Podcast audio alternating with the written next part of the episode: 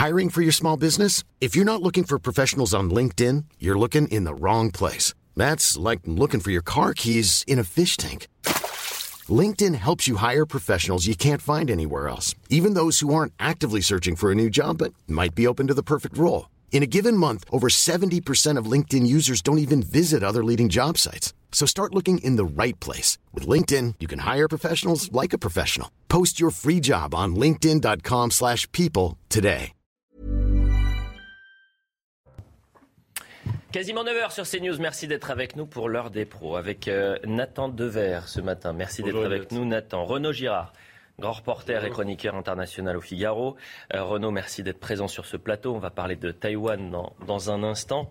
Euh, Michel Taube est avec nous, fondateur du site web Opinion Internationale. Et Philippe David, animateur des vraies voix. Parce qu'il y a des fausses voix et des vraies voix sur euh, Sud Radio. On va, je le disais, parler de Taïwan dans la première partie de l'émission. Mais avant cela, je suis certain, et là je mets un billet, qu'on va parler d'un individu dont Philippe, Michel et Renaud, vous ne connaissez ni le nom, ni la date, vous ne connaissez pas ce personnage. Et pas- pourtant. Ah, je. Je vous demande pas Et quel billet. Je vous demande pas quel billet. Mais Ah bah quel billet. Ça peut être un faux billet. Mais là après ça finit. euh, Ça 30 ans de réclusion. ça hein, finit en faut, prison. euh, Donc on va éviter, on va éviter les faux billets. On va éviter les problèmes. Et pour éviter les problèmes, on fait un point sur l'information et vous allez voir, c'est passionnant. Au Sénat, le second volet de mesures pour le pouvoir d'achat a été adopté en première lecture cette nuit à 4 heures du matin. Il ouvre 44 milliards d'euros de crédit, dont presque 10 milliards pour financer la renationalisation à 100% d'EDF. Le Sénat, à majorité de droite, a ajouté une enveloppe de soutien aux collectivités territoriales de 750 millions d'euros pour les aider à faire face à l'augmentation des coûts de l'énergie et l'augmentation du point d'indice des fonctionnaires. C'est la journée la plus chaude de la troisième canicule de l'été. 26 départements sont en vigilance orange aujourd'hui, à l'est et dans la moitié de l'Occitanie. Les températures dépasseront souvent les 35 degrés avec des pointes à 40 degrés dans la région toulousaine. Cette vague de chaleur sera plus courte que les deux précédentes selon Météo France. Et cette chaleur ne fait que renforcer la sécheresse. Tous les départements sont désormais en état d'alerte. Le mois de juillet 2022 est le second mois le plus sec en France depuis le début des relevés en 1959. On enregistre un déficit de précipitation de 84% par rapport au normal estival. Selon Météo France, il est probable que la situation s'aggrave encore d'ici le milieu du mois d'août. La Chine annonce des sanctions commerciales contre Taïwan. C'est en réaction à la visite de la présidente de la Chambre des représentants américaine, Nancy Pelosi. Nous venons en amis à Taïwan, nous venons en paix dans la région, a déclaré la haute responsable américaine. Pékin suspend l'importation de certains fruits et poissons, ainsi que l'exportation de sable vers l'île. Voilà pour le point sur l'information. Euh, Qui utilise par exemple Instagram sur le plateau?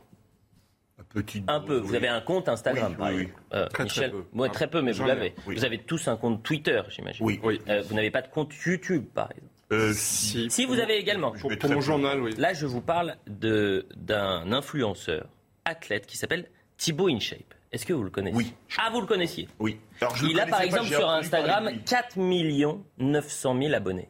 Donc c'est euh, une star, sur les réseaux sociaux. C'est un jeune athlète, euh, je le disais donc qui fait des vidéos sur YouTube, là aussi 5 millions d'abonnés sur euh, YouTube, fort de sa notoriété parce que voilà, euh, c'est un métier que d'être euh, influenceur. Il a euh, très jeune, euh, il a monté une salle de sport. Et dans sa salle de sport, il a eu le malheur de mettre un drapeau français. Et sur une de ces vidéos, on voit donc Thibaut InShape avec le drapeau à l'intérieur et il est insulté. Il est insulté de facho parce qu'il a un drapeau tricolore dans sa salle de sport. Écoutez sa réponse. T'as le drapeau français dans ta salle de sport, espèce de facho va. Attends, toi bouge pas, on va discuter. Je comprends pas pourquoi en France on a honte du drapeau français. Regardez aux États-Unis, le drapeau américain il est partout. Il y a pas de honte à être fier d'être français. Il y a pas de honte à s'afficher avec le drapeau français. Faut être fier de notre langue, de notre éducation, de notre histoire même si elle est pas parfaite. Faut être fier de sa culture, de ses paysages, de ses montagnes, de ses mers, de ses océans, de ses villes, de sa campagne et de nos traditions. Après, bien sûr qu'il y a plein de choses à redire. Bien sûr qu'il y a plein de choses qui pourraient être améliorées et qui j'espère le seront. Mais la France c'est notre pays. Pour tous ceux qui n'aiment pas la France, personne ne vous retient. Allez voir ailleurs comment ça se passe et je peux vous assurer que vous allez vite revenir en France. Faisons honneur à tous ces hommes qui se sont battus pour la France. Faut pas les décevoir. Alors le drapeau français, on le respecte. Alors, on a essayé de contacter Thibaut InShape, mais fort de ses 4 900 000 abonnés, c'est compliqué de l'avoir. Donc, peut-être qu'on lui fait un signe. Si pendant cette émission, il est alerté, il est le bienvenu pour réagir. Qu'est-ce que vous euh, pensez de cette séquence Michel Taube? Bah, il est, à, ses dépens, il est un lanceur d'alerte euh, et c'est super ce qu'il fait. Euh, sa réaction, je la trouve très très belle. Et il cite les, les paysages, les traditions, il peut ajouter les valeurs. Parce qu'en fait, pourquoi est-ce que les gens dénoncent le drapeau? C'est pas à cause de nos paysages c'est pas à cause même de nos traditions, c'est à cause de nos valeurs, de nos valeurs de liberté, d'égalité entre les femmes et les hommes, de laïcité. C'est ça que ce que j'allais dire euh, un gros mot dont je ne vais pas l'employer, ah mais que les ceux qui, que ceux qui, euh, euh, qui l'attaquent parce qu'ils mettent le drapeau français visent. En fait, ce sont et en plus, ce qui est terrible, c'est que souvent c'est des Français. C'est des Français qui détestent la France. Et quand il dit, Thibault, malheureusement, euh, qu'ils aillent voir ailleurs, euh, malheureusement, c'est difficile de mettre dehors tous ceux qui détestent la France. bravo à Thibault, en tout cas. Bravo à Thibault. Vous vous rendez compte le nombre de polémiques absurdes qui naissent sur les réseaux sociaux, mmh. avec toutes les insultes, toutes les vagues de, haine que ça peut déclencher. Et donc on imagine en effet la première personne, ça, commence toujours comme une petite épidémie. Il y a une personne qui lance une insulte parce que ce sont des gens, il y a quand même une sorte de vague d'ennui sur les réseaux sociaux, un désir de haine, un désir de, querelle, et puis comment ça, ça, explose? Donc oui, là sur ce point il a raison, et puis il est victime d'une polémique qui est, un peu fumeuse. Et il y en a beaucoup en ce moment. Mais vous parlez d'une polémique absurde. Pas, non, c'est pas une polémique. non, non, je suis pas d'accord. Parce que je pense que c'est un climat beaucoup plus sérieux et beaucoup plus prégnant dans notre société qu'une polémique absurde sur les réseaux sociaux. C'est pas la première fois qu'il est victime de ça. Il est souvent victime de polémiques euh, ridicules et c'est pas le seul d'ailleurs. Moi, je, dis bravo Thibaut InShape. D'ailleurs, il porte bien son nom, hein, en forme, il est vraiment musclé. Ah oui. Euh, quand il dit les États-Unis, dans chaque salle de classe aux États-Unis, je suis allé en salle de classe aux États-Unis en high school et en college, donc en lycée d'université, il y a systématiquement le drapeau américain et le drapeau de l'État dans lequel on se trouve. Aux États-Unis, pour un match de basket entre deux équipes, il y a l'orchestre du, du, lycée qui joue le, Star Spangled Banner, l'hymne américain, avec tout le monde qui est debout, la main sur le cœur, à chanter. Oui, on peut être fier d'être français. Alors, le problème, c'est que je vois, j'imagine à peu près les gens qui l'ont traité de facho, on va te régler ton compte, etc. Ce sont les trolls réguliers de Twitter qui ont une culture historique qui leur fait croire que Charles de Gaulle, c'est un aéroport et Austerlitz, une gare. Non, c'est pas ça. Non, je suis pas d'accord. Ah, non, qui pense, non, qui pense que Napoléon est un dictateur dictateur sanguinaire parce qu'effectivement, il a eu tort de, rétablir l'esclavage, mais ce n'est pas une raison de le honnir et, de, et de, de déboulonner les statuts. Non, c'est pas que ça, c'est pas qu'une ignorance, c'est une adhésion c'est une adhésion de ces personnes à, un combat contre la France et les valeurs qu'elle représente. Donc c'est pas c'est pas c'est pas une Renaud Girard, vous en pensez quoi vous Et moi je dis bravo à Elliot Deval d'avoir sorti. Bah, alors c'est Corentin Brio qui est un de nos collaborateurs. Corentin Brio, eh ben, c'est très bien. Corentin Brio, pas anecdotique, qui, euh, qui m'a alerté ce matin. J'avais vu la, séquence il y a euh, quelques heures, euh, mais il m'a dit c'est bon, je l'ai retrouvé, etc. Il faut peut-être en parler. Renaud Girard. Moi, je pense qu'il a dit une chose euh, très importante et très simple. La France est un pays de liberté, c'est donc euh, la France, vous pouvez, euh, contrairement sans doute à la Chine et peut-être même aujourd'hui à la Russie et à d'autres pays, vous pouvez quitter la France comme vous voulez. Alors, vous n'aimez pas la France, vous n'aimez pas le drapeau français, vous n'aimez pas les valeurs de la France, eh bien, vous partez. Mmh. Vous quittez la France et vous allez euh, vers euh, des pays qui ont d'autres valeurs. Alors, euh, il y en a beaucoup, si vous voulez. Et, mais voilà, c'est ce qu'il a dit. il l'a très bien dit. Est-ce que vous trouvez que c'est anecdotique ou c'est révélateur de notre société et notamment des jeunes générations ben, aujourd'hui qui sont confrontées à une haine Il ne faut pas faire une généralité, bien sûr. Je crois qu'il ne faut pas non plus, si vous voulez, généraliser et donner trop d'importance, et Nathan l'a dit, euh, aux réseaux euh, sociaux qui sont l'exutoire de toutes les, les, passions, euh, les, pires passions populaires. Mais en revanche, je pense que si je peux dire juste quelque chose, en, revanche, je pense qu'il y a sans doute un effort à faire. au sein du système scolaire pour faire aimer le pays, mhm. pour revenir à une histoire du roman national.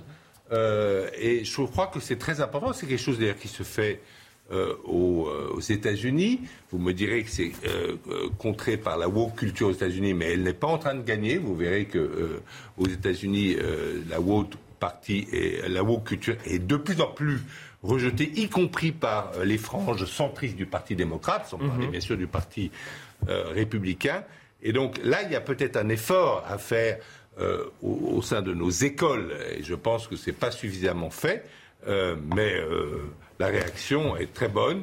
La eh bien, on a deux heures. pas vous la quitter. On a deux heures ensemble et je lance l'appel. Si Thibault Hitchep est interpellé, il est le bienvenu euh, pour réagir en, FaceTime euh, avec nous. Voilà ce qu'on pouvait dire, c'était notre fausse ouverture et on va passer à, ce qu'il s'est passé cette nuit à Taïwan. Et c'est pour ça que vous êtes présent, Renaud Girard, grand reporter et, chroniqueur international euh, au Figaro. Je vous donne la dernière alerte de l'agence France Presse qui vient de tomber à 9h06 très précisément, donc il y a trois minutes.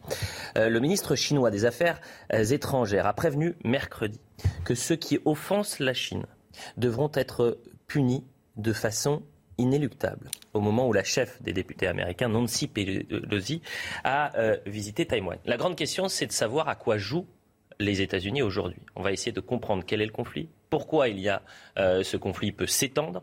Est-ce qu'on risque euh, d'avoir un affrontement même militaire entre la Chine et les États-Unis? Quel pourrait être le rôle de la France On va essayer de comprendre tout cela sur euh, cette première partie d'émission. On va d'abord voir le sujet de Sandra Chiombo.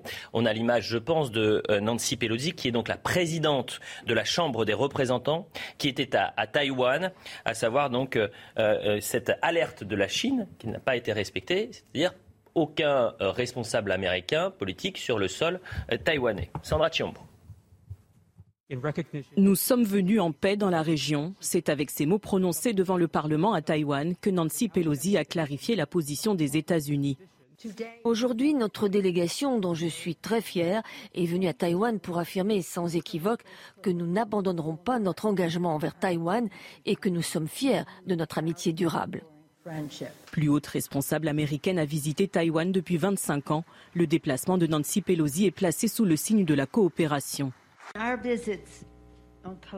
Nos visites dans les délégations du Congrès ont trois objectifs. Le premier est la sécurité, la sécurité de notre peuple, la sécurité mondiale. Le deuxième est l'économie pour répandre autant de prospérité que possible. Et le troisième est la gouvernance. En réaction à la visite de Nancy Pelosi à Taïwan, la Chine a promis des actions militaires ciblées autour de l'île dès aujourd'hui. Alors on a besoin de comprendre et on a plein de questions ce matin euh, à vous poser, Renaud Girard. D'abord, quel est le statut de Taïwan aujourd'hui? Pourquoi c'est si particulier? C'est particulier parce qu'il y a eu une guerre civile euh, en Chine entre, euh, entre les communistes qui sont au pouvoir aujourd'hui à Pékin et les nationalistes qui ont perdu. Et les nationalistes qui ont perdu en 1949 se sont repliés sur l'île de Taïwan. À partir de ce moment-là, les, euh, euh, mais c'était le gouvernement légitime, si vous voulez, de la Chine, qui était renversé par cette révolution communiste, qui s'est replié à Taïwan. Et donc, le gouvernement qui incarnait la Chine aux Nations Unies était le gouvernement de Taïwan. Mhm. Tout cela a duré, en ce qui concerne la France, jusqu'à 1964, lorsque le général de Gaulle a reconnu la Chine populaire, et les États-Unis, euh, 1972, avec le voyage de Nixon en Chine. C'est-à-dire que euh, les États-Unis ont décidé de reconnaître la Chine populaire comme la seule Chine, et la Chine populaire, c'est-à-dire la Chine actuelle, la Chine de Pékin, n'accepte pas qu'on reconnaisse les deux Chines. Ou bien vous reconnaissez Taïwan, il y a encore une dizaine de pays qui le font, ou bien vous reconnaissez euh, la Chine populaire, vous ne pouvez pas reconnaître les deux. Mais il restait effectivement euh, l'île de Taïwan. Et le, le statu quo, c'était vous laissez les Taïwanais vivre leur vie. Vous vous arrangerez peut-être entre l'île et le continent. Et d'ailleurs, il y a un parti au sein de la démocratie taïwanaise qui est favorable à la fusion entre Taïwan, c'est le parti Kuomintang, c'est d'ailleurs le parti nationaliste du début. Mais vous avez un parti qui est plus important, parce que c'est une vraie démocratie, Taïwan, qui est pour une indépendance. Alors, ils ne clament pas l'indépendance pour pas pour pas faire de provocation, mais ils ne veulent absolument pas d'un statut à la Hong Kong.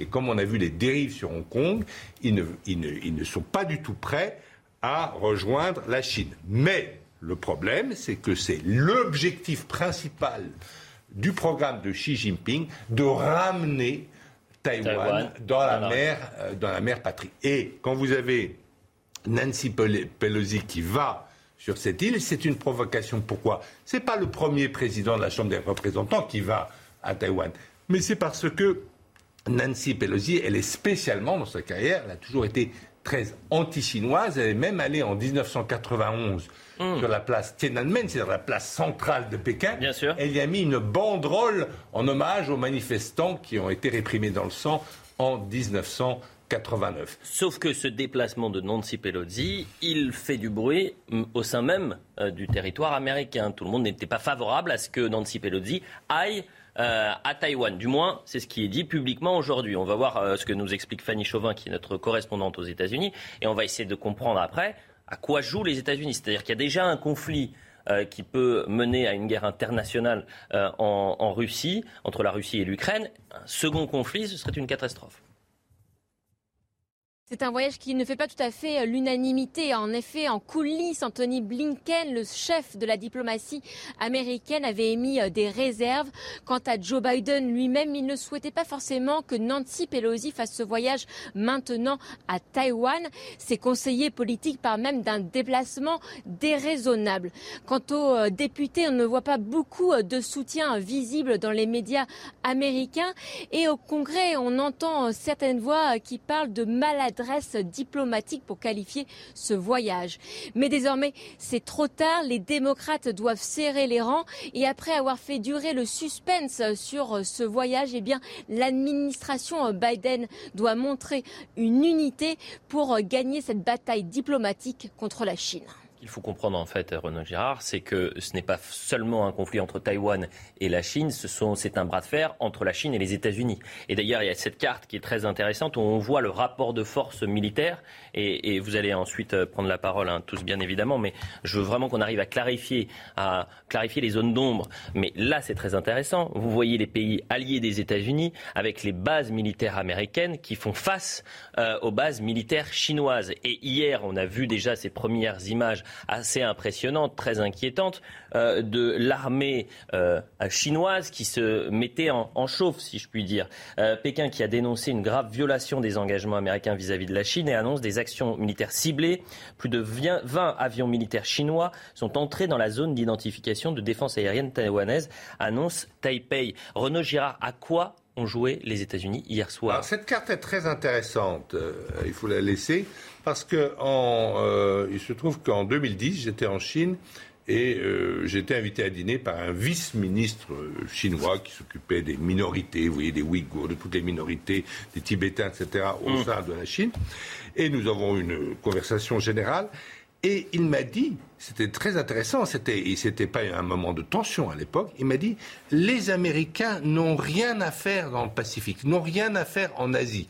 Et donc, vous voyez toutes ces bases américaines qu'il y a, eh bien, euh, les euh, Chinois considèrent que les Américains n'ont rien à faire là. Et leur ambition, en fait, après, évidemment, euh, récupérer Taïwan, qui est une ambition, qui est une urgence nationale, si vous voulez, c'est un mmh. national, euh, ça serait évidemment de chasser d'Asie, du Pacifique, euh, les Américains disent que c'est pas une région qui euh, ils sont ils n'ont rien à faire là. Ils ont rien à faire là.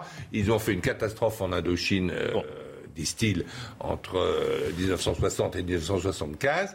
Ils n'ont rien à faire là. Ça, c'est la politique générale chinoise. Alors maintenant, pourquoi est-ce que effectivement il y a ce voyage aujourd'hui? Bien parce que d'abord, ça tient à cœur à, Nancy Pelosi. Nancy Pelosi considère, et le Parti démocrate, c'est un peu différent chez les républicains, le Parti démocrate considère que l'Amérique doit être le défenseur de toutes les démocraties, qu'il faut mhm. qu'il y ait une union des démocraties dans le monde. Alors, On a vu le résultat. Hein. C'est contre l'axe Chine, Perse, c'est-à-dire Iran, euh, euh, Russie. Euh, et puis, euh, euh, et, dans cet axe, si vous voulez, oui. avez deux axes qui s'opposent, l'axe Europe-Amérique et l'axe effectivement Russie, Chine, etc. Et chacun essaye de gagner les autres zones. La Russie qui assure que la Chine a le droit de prendre, et ça c'était hier, euh, assure que la Chine a le droit de prendre des mesures pour protéger sa souveraineté. Et on comprend le rapport de force qui est en train de, de se jouer. On parlait déjà du bouleversement de l'ordre mondial euh, suite au, conflit euh, ukrainien. Et on voit donc qu'il y a une alliance qui se crée, une alliance tacite entre la Russie et, la Chine. les États-Unis, il faut pour bien qu'on comprenne, hein, les États-Unis ils sont en train de souffler sur les braises. est une île appartenant au territoire de la Chine, mais qu'il ne faut pas changer par la force et sans l'assentiment du peuple de Taïwan, leur statut actuel, qui est un statut de démocratie où le Parti communiste ne gouverne pas. Nathan. Sur la situation à Taïwan, quand on fait la chronologie, la généalogie, on peut remonter jusqu'en effet jusqu'en 49, mais de manière plus brève, c'est-à-dire depuis six mois, un an, depuis février.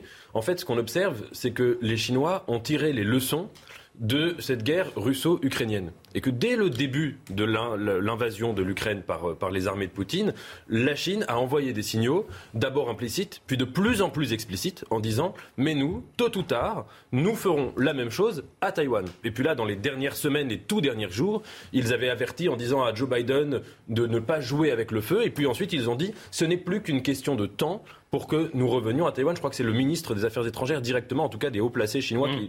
qui, l'ont dit. Donc, si vous voulez, il y avait ce climat de provocation qui était, euh, qui était du côté chinois. Nous rentrons dans un univers où vous avez des empires en mal de leur grandeur qu'ils jugent perdue, qui vont chercher à empiéter sur des petites souverainetés. Donc vous voyez, il y a la, souveraineté ukrainienne qui n'est pas grande territorialement, mais enfin, enfin, enfin qui, est grande territorialement, mais qui n'est pas grande, pardon, géopolitiquement. Et vous avez là Taïwan, qui est l'incarnation euh, d'un territoire qui était très prospère économiquement, qui était une sorte de miracle euh, social et qui est en train d'être euh, agressé violemment. Et en juin, c'est très important de dire ça aussi. Au début juin dernier, euh, le président Biden était en voyage en Asie et il, il a tenu une conférence de presse à côté du Premier ministre japonais. Une question lui a été posée. Si la Chine voulait intervenir militairement pour prendre Taïwan, est-ce que vous réagiriez, est-ce que vous défendriez militairement Taïwan? Et la réponse était je la défendrai. La réponse était oui. Et euh, dans, un, dans un contexte où euh, il faut rappeler également, et ça c'est Antonio Guterres lors d'un discours à l'ONU le 1er août euh, dernier, qui disait l'humanité est à un malentendu de l'anéantissement, à savoir d'une guerre nucléaire. On est dans ce contexte-là et on a Nancy Pelosi qui donc débarque à Taïwan. Vous en pensez quoi, Michel Taube? Moi je pense que Nancy Pelosi, elle joue ou elle fait jouer les États-Unis avec le feu. Parce que dans trois mois, il y a le congrès du Parti communiste chinois au, cours duquel le président chinois doit être renouvelé. Alors, c'est peut-être euh, plus formel que cela, mais il semblerait qu'il y ait quand même des tensions au sein du, pouvoir chinois. Et donc, si le président Xi Jinping, il peut prendre euh, ce déplacement de Nancy Pelosi comme un prétexte pour mettre une pression maximale sur Taïwan et donc effectivement, les risques de tension dans les trois mois qui viennent vont être très importants. Parce qu'au niveau intérieur chinois, le nationalisme chinois va être considérablement réveillé par ce qui est en train de se passer. Et d'ailleurs, les mesures prises par Pékin sont déjà très nombreuses. Ils ont convoqué l'ambassadeur américain. Ils, ont, ils viennent d'annoncer des mesures déjà économiques en, en, moins de 24 heures. Ça va aller très très vite. Donc, si vous voulez, là, il y a une montée de pression. Et puis, le deuxième point que j'aimerais dire, c'est que alors, on regarde les choses par rapport à nous. Donc, nous, il y a ce qui se passe en Ukraine. Mais je ne sais pas si c'est le bon exemple. Je pense que plutôt ce qui se passe entre, entre Pékin et Taïwan, j'allais dire entre la Chine et Taïwan, mais enfin entre Pékin et Taïwan, c'est plutôt ce qui s'est passé à Hong Kong. Il faut quand même se souvenir qu'à Hong Kong, euh, le, pouvoir euh, de Pékin a écrasé toute opposition, toute mhm. velléité de liberté. Rappelez-vous le mouvement des parapluies, mhm. ces centaines de milliers de jeunes de Hong Kong qui ont été écrasés finalement. Et c'est un peu ça, à mon avis, ce qui attend et ce qu'on peut craindre pour les Taïwanais. Renaud Girard parlait très fortement tout à l'heure de peuple de Taïwan il y a un peuple de Taïwan. Et c'est pour ça que ça va être très très chaud, parce que pour Pékin, il est hors de question de parler de peuple de Taïwan. Et donc je pense que dans les trois ans qui viennent, ça va être très tendu. C'est-à-dire qu'on peut c'est-à-dire qu'après, effectivement, ce soutien de Joe Biden à la démocratie taïwanaise très nette, euh, dont j'ai parlé euh, au début du mois de juin dernier, c'était peut-être pas nécessaire, effectivement, et un peu provocateur que euh, Madame Pelosi, euh, présidente de la Chambre des représentants, fasse ce voyage. C'était sûrement pas euh, nécessaire. C'est pour ça d'ailleurs que vous l'avez très bien dit, le secrétaire d'État des États-Unis, qui n'est pas du tout pro-chinois, le secrétaire des États-Unis l'a en coulisses un peu déploré. Enfin, j'imagine que Nancy Pelosi a eu un feu vert pour y aller. elle n'a pas eu un feu orange, elle n'a pas eu, un feu rouge. Si elle avait eu un feu rouge, si le bah président lui avait dit de ne pas y aller, naïf non plus. Pas allée parce que, si vous voulez, il y a des navires de guerre américains qui ont, euh, qui ont fait route vers le détroit de Formose, mhm. euh, et, le chef suprême des armées américaines, c'est euh, Joe Biden, et il a donc bien autorisé ce mouvement de, Si conflit militaire. il y a, quelle est la force de frappe militaire chinoise? Est-ce qu'elle est au niveau de la force de frappe militaire euh, américaine? Ah, Je ne crois pas aujourd'hui que la marine chinoise, qui s'est beaucoup développée, qui euh, tous les quatre ans se développe d'une masse équivalente à la marine française, donc c'est énorme, c'est un développement exponentiel, mais je ne crois pas qu'en qualité, la euh, marine chinoise équivalent à la marine américaine. Les Chinois, si vous voulez, d'abord, n'ont pas une habitude de guerre, contrairement aux Américains qui ont beaucoup fait la guerre et qui continuent à beaucoup la faire. Euh, c'est un peuple de commerçants. La dernière guerre que les Chinois ont faite, c'était contre le Vietnam. Ça, ça a mal passé pour les Chinois. évidemment, les choses se sont améliorées depuis, mais on, est obligé de prendre ce qu'on a dans, l'histoire. Mhm. La dernière guerre chinoise s'est mal passée. C'était pour donner une leçon au, Vietnam, disait-il, mais je crois que c'est plutôt le Vietnam qui a donné une leçon euh, à, la Chine. Là, évidemment, euh, le but chinois, c'est en fait de prendre Taïwan sans livrer bataille c'est la doctrine de Sun Tzu. C'est gagner la guerre sans, livrer bataille. C'est-à-dire à un moment où le rapport de force, et vous avez raison de souligner la taille de la marine chinoise, euh, il va y avoir un moment où la, marine chinoise sera tellement importante dans cette région du détroit de Formose, mhm. tellement supérieure à ce que pourrait présenter la marine, euh, la marine américaine avec ses alliés australiens et autres que vous avez montré, que là, euh, les Taïwanais seront forcés, si vous voulez, de céder et de négocier eux-mêmes une sorte de réédition. C'est, je pense, aujourd'hui, aujourd'hui en tout cas, le scénario envisagé par Pékin. En 30 secondes, Renaud Girard, que doit faire la France Que peut faire la France? Et encore une fois, on, tombe dans la théorie du pire, c'est-à-dire un conflit armé entre. Alors la France a une théorie qu'elle doit jouer un rôle en Indo-Pacifique. Euh, alors, euh, comme vous, elle avait donc, euh, vous l'avez sur la carte, elle avait donc un, contrat très important de sous-marin avec l'Australie, mais ses alliés anglo-saxons, notamment les États-Unis et l'Angleterre, derrière son dos, ont cassé ce contrat de sous-marin pour avoir des sous-marins américains qui soient livrés, on ne sait pas quand, à l'Australie. Donc là, évidemment, cette politique indo-pacifique de la France va plutôt euh, se diriger vers, euh, s'arrêter, je dirais, à l'Inde, au golfe, au golfe Persique, évidemment. Non, mais pour être clair, est-ce que c'est la Chine contre l'OTAN ou c'est la Chine contre les États-Unis? Si c'est la Chine contre l'OTAN, la France entre dans la danse. Alors, c'est pas la Chine contre l'OTAN, parce qu'il faut quand même rappeler une chose, que dans l'OTAN, il y a le mot Atlantique, organisation du traité de l'Atlantique Nord. On l'a un tout petit peu oublié parce que le temps s'est mêlé de choses. On a fait la guerre en Libye qui n'est pas sur l'Atlantique. Euh, euh, voilà, il, y a eu, la guerre en Libye, il y a eu même la guerre en Afghanistan, mais qui était un échec, deux échecs d'ailleurs, Libye et Afghanistan. Et donc aujourd'hui, euh, l'OTAN, organisation du traité de l'Atlantique Nord, et là on est en plein Pacifique.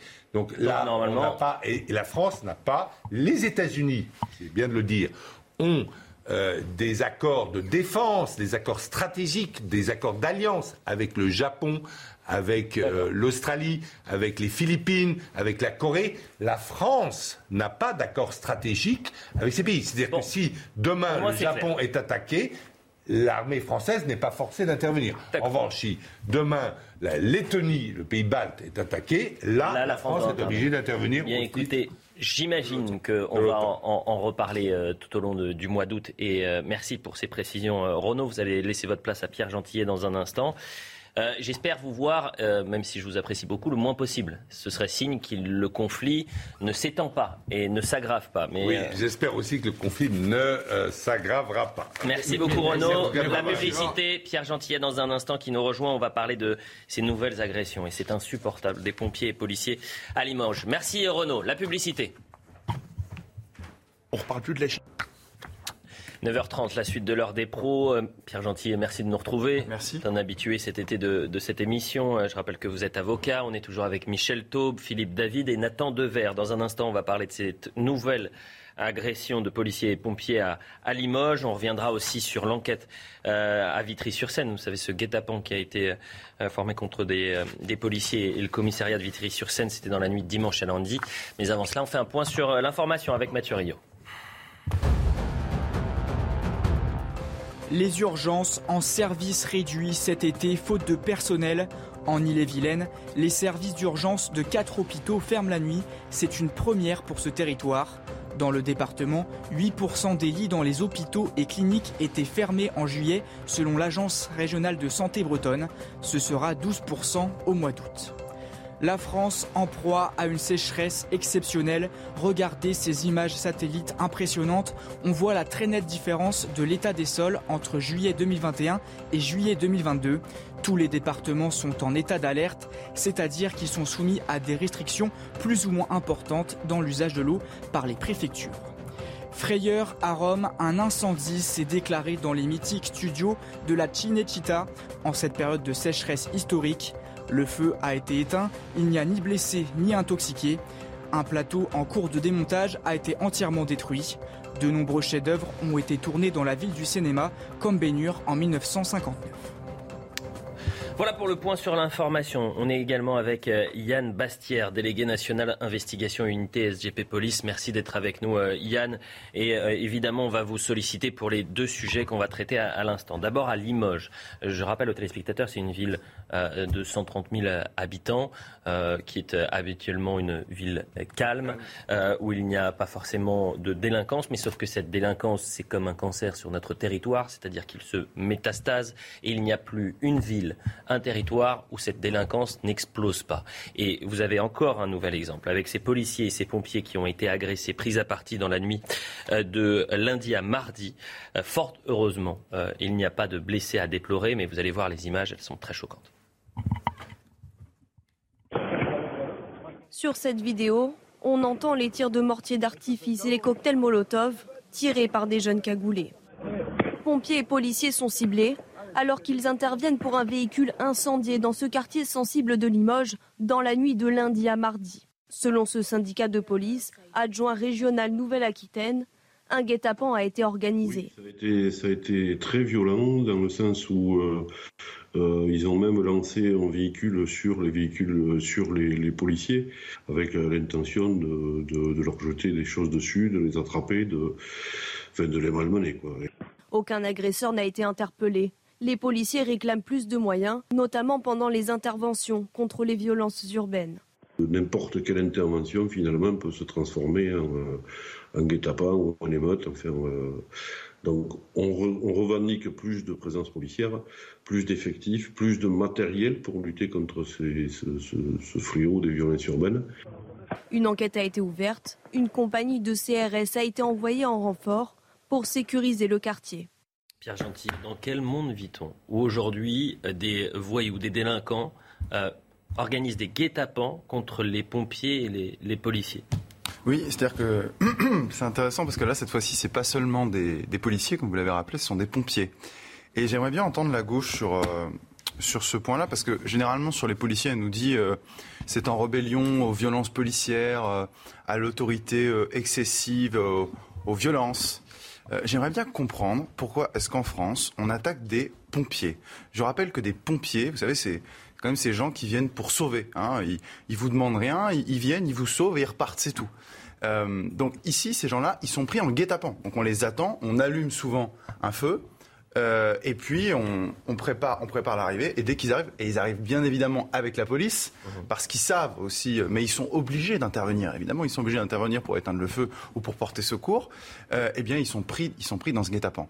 Donc, si vous voulez, je pense que là, la réponse elle est assez simple. Il y a une compétition pour le territoire. Voilà. C'est ça l'idée. C'est la raison pour laquelle euh, les services publics ont enfin, ferment de plus en plus dans ces endroits-là. C'est la raison pour laquelle les policiers ont des consignes strictes quand ils interviennent ici. Il y a une compétition entre les voyous et l'État et euh, ce qu'on pourrait appeler euh, l'ordre républicain, si vous voulez. et cette compétition, de toute manière, on voit aujourd'hui qui l'emporte. Je rappelle que souvent, on a des armes d'un calibre assez important sur ces, mmh. sur, sur, ces zones-là. On, voit des tirs avec des feux d'artifice, mais parfois ça peut aller. Ah bah là, il y a des cocktails Molotov. Voilà, des cocktails Molotov, je même plus, plus, plus encore. Enfin bon. Euh, donc la compétition sur ce territoire, il faut bien comprendre qu'elle est livrée, mais ça concerne de plus en plus d'endroits malheureusement en France. C'est une compétition de territoire, Philippe David. Alors c'est une compétition de territoire. Il y a un quartier difficile à Limoges, c'est Beaubreuil qui est au nord de la ville, et je crois que c'est là que ça s'est passé. Mais regardez ce qui se passe à Lyon. Alors Lyon, c'est sûr que c'est plus gros que Limoges. C'est passé quasi inaperçu. SOS Médecins a décidé de ne plus aller dans certains quartiers de Lyon. J'ai lu ça. SOS médecin, c'est comme les pompiers. Excusez-moi que vous appelez SOS médecin à 4 heures du matin, euh, c'est pas parce que vous êtes, euh, vous avez un petit mal de crâne, vous prenez euh, un doliprane que vous avez dans l'armoire à pharmacie. Vous voyez ce que je veux dire Pourquoi? Parce qu'aujourd'hui, on attaque tout ce qui représente un, quelque chose qui est de l'autorité de l'État. Alors, c'est vrai que les pompiers, c'est public, c'est vrai que la police, c'est public. On attaque le SAMU. Il y a quelques jours, il y a eu un camion du SAMU qui a été attaqué alors qu'il venait chercher une femme qui avait un accouchement a priori assez euh, difficile. D'accord? Bon, SOS médecin, là, désolé, c'est privé, c'est pas public. Hein. SOS médecin, c'est pas le ministère de la Santé. Donc aujourd'hui, on veut attaquer tout ce qui a une autorité, mais pourquoi se gêner? Puisqu'il n'y a jamais ou presque de sanctions. Moi, ce qui m'étonne, je, trouve qu'on passe à la vitesse supérieure euh, de cette rébellion que, l'on voit dans un nombre croissant de, quartiers, c'est qu'avant c'était des personnes isolées, mais là c'est manifestement des groupes. À la fois des groupes, c'est organisé et, c'est le syndrome de la guillotière. C'est moi ce qui m'a beaucoup choqué à la guillotière et c'est la même chose que l'on voit à Limoges, c'est qu'en fait ce sont des dizaines de personnes qui s'en prennent impunément, on y va à fond, à des policiers. C'est-à-dire qu'il y a une dimension maintenant collective de rébellion contre tout ce qui représente l'ordre public. Alors il y a 20 ans ou 15 ans, on parlait de territoire perdu de la République. C'était un livre qui, date déjà de, 12 ou 15 ans. Mais là, c'est plus des territoires perdus. C'est des territoires en rébellion contre la République. En, rébellion contre l'ordre public. Et cette rébellion, si vous voulez, c'est pas que la police qui va pouvoir la, gérer.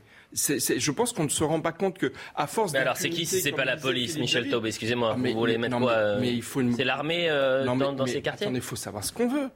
Vous croyez que, que, des policiers vont suffire à pouvoir gérer ce genre de, situation? Il faut d'abord que le politique monte au créneau. Il faut que le chef de l'État, la première ministre, c'est pas que le ministre de l'Intérieur qui va faire un tweet et venir dix jours après, comme il l'a fait à la guillotière. Il faut qu'il y ait une mobilisation générale, parce que ces territoires perdus et en rébellion contre la République, il y en a beaucoup. Mhm. Et il n'y en a pas que dans les périphéries des grandes villes. Je rappelle que la Guillotière, c'est le centre-ville de Lyon. Je rappelle, je rappelle que euh, Stalingrad et la Villette, c'est pas la Seine-Saint-Denis, c'est dans Paris. Limoges, c'est dans Limoges. Et donc, si vous voulez, on voit bien que. Les quartiers de filles de Toulouse sont dans Toulouse, hein, en Palo, le Mirail, la Forêt. Voilà. Et donc, si vous voulez, c'est pas que des, effectifs de CRS qui vont pouvoir gérer ça. On est, on est déjà passé à autre chose. Et je pense que tant qu'on n'en prendra pas la mesure, bah, ça va continuer à gangréner notre société. Yann Bastière, j'imagine que vous nous avez écouté. Euh, je rappelle que vous êtes délégué national investigation unité SGP Police. Les mots qui ont été employés par euh, les invités ce matin sont forts. On a entendu une guerre de compétition de territoire, de rébellion, de, sécession. Vous, sur le terrain, euh, aujourd'hui, ces guet-apens se multiplient ou non? Ils se multiplient, hein. vous les, sur vos antennes en font le relais euh, assez régulièrement. On parle de la guillotière depuis de nombreuses semaines avec euh, les violences commises à l'encontre de mes collègues. on parle de Limoges, qui est une ville moyenne de province, pas connue pour être plus criminogène que ça. On a eu Alençon, dans l'Orne, il, y a, il y a quelques mois.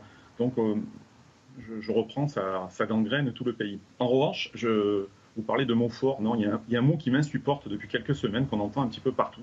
C'est le mot de voyou. Ça veut dire quoi un voyou? Ça, Pour moi, c'est totalement dépassé. Maintenant, on va parler de criminel. Parce que le texte, il existe, le guet-apens contre les policiers, contre les pompiers. Vous l'avez bien dit, ils sont là pour, apporter, pour porter secours. Ce sont des criminels. L'article 222-14-1 du Code de procédure pénale, il est là. Il faut l'appliquer.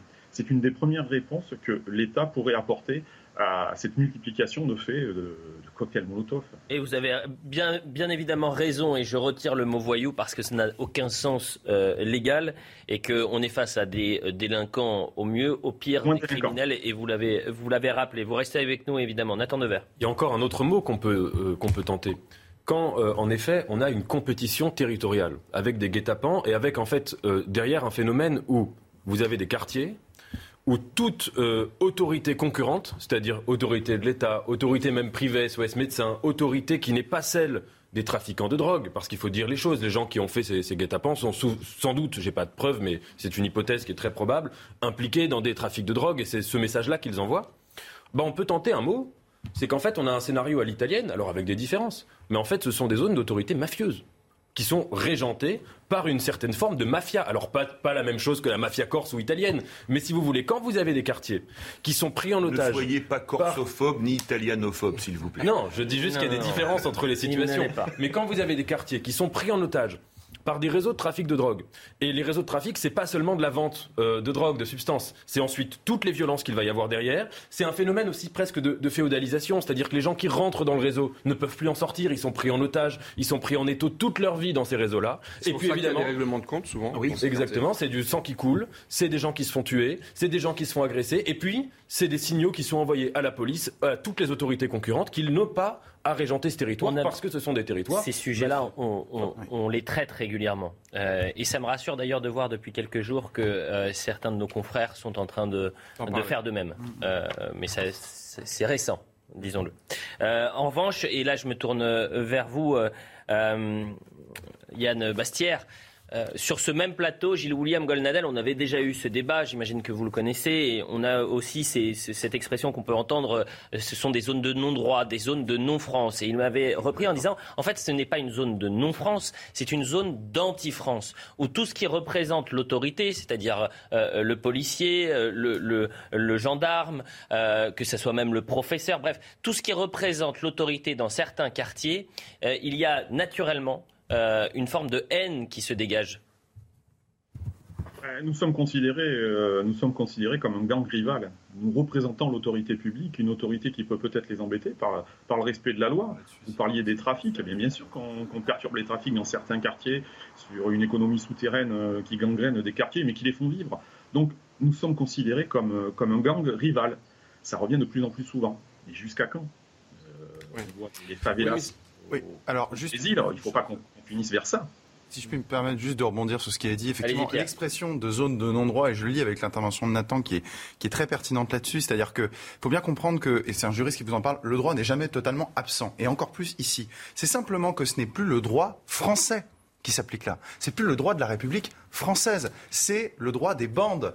Euh, vous disiez, euh, enfin peut-être voyou, mais c'est le droit des bandes, c'est le droit des criminels. Mais c'est un droit, c'est un droit qui a ses propres règles, euh, qui a c'est le droit du, euh, comment dirais-je, c'est le, le, droit des voyous, c'est le, le, droit de leur, ouais, avec certaines règles et avec droit. certains, non, non. avec avec effectivement parfois des règlements, avec des règlements de compte.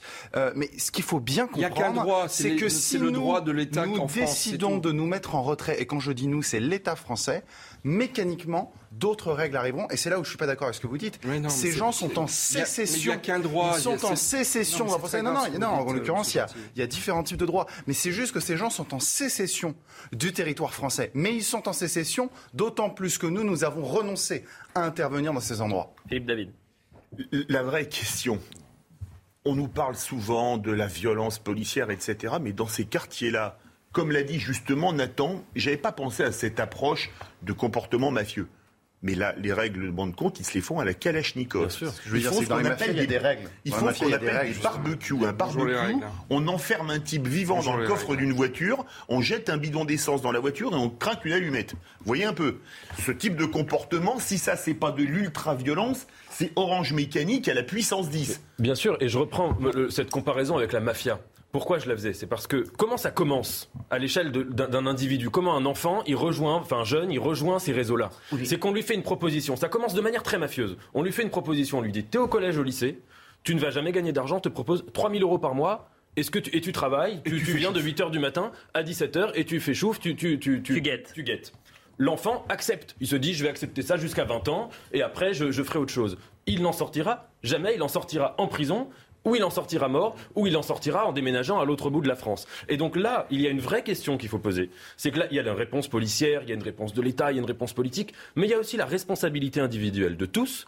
Quand on achète de la drogue à des trafiquants de drogue, on nourrit la mort on nourrit le crime, on nourrit les règlements de compte et on nourrit le sang qui coule. Ce qui est terrifiant, c'est que ce n'est pas un fait isolé. Euh, et on a parlé hier de, Vitry-sur-Seine. Dans la nuit de dimanche à lundi, euh, le commissariat a été attaqué par plusieurs individus. Là encore, c'était un, commando préparé, organisé, à coups de cocktail Molotov et tirs de mortier d'artifice. On va revoir le sujet de Loïc Tongtat et Valérie Labonne et on en parle euh, juste après avec vous.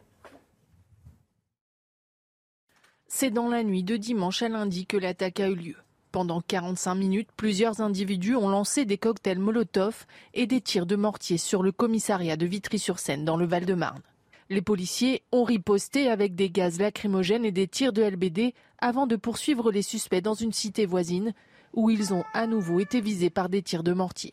Ce représentant du syndicat de police Alliance du Val-de-Marne dénonce une attaque préparée à l'avance toute une préparation et tout, euh, un système, euh, toute une coordination entre plusieurs individus d'une cité euh, pour pouvoir attaquer des policiers et clairement pour les tuer, disons-le, parce que quand on attaque avec un engin incendiaire un policier, quand on lui jette un cocktail Molotov, quand on lui jette un tir de mortier, eh bien c'est clairement euh, qu'on a envie de se faire du flic.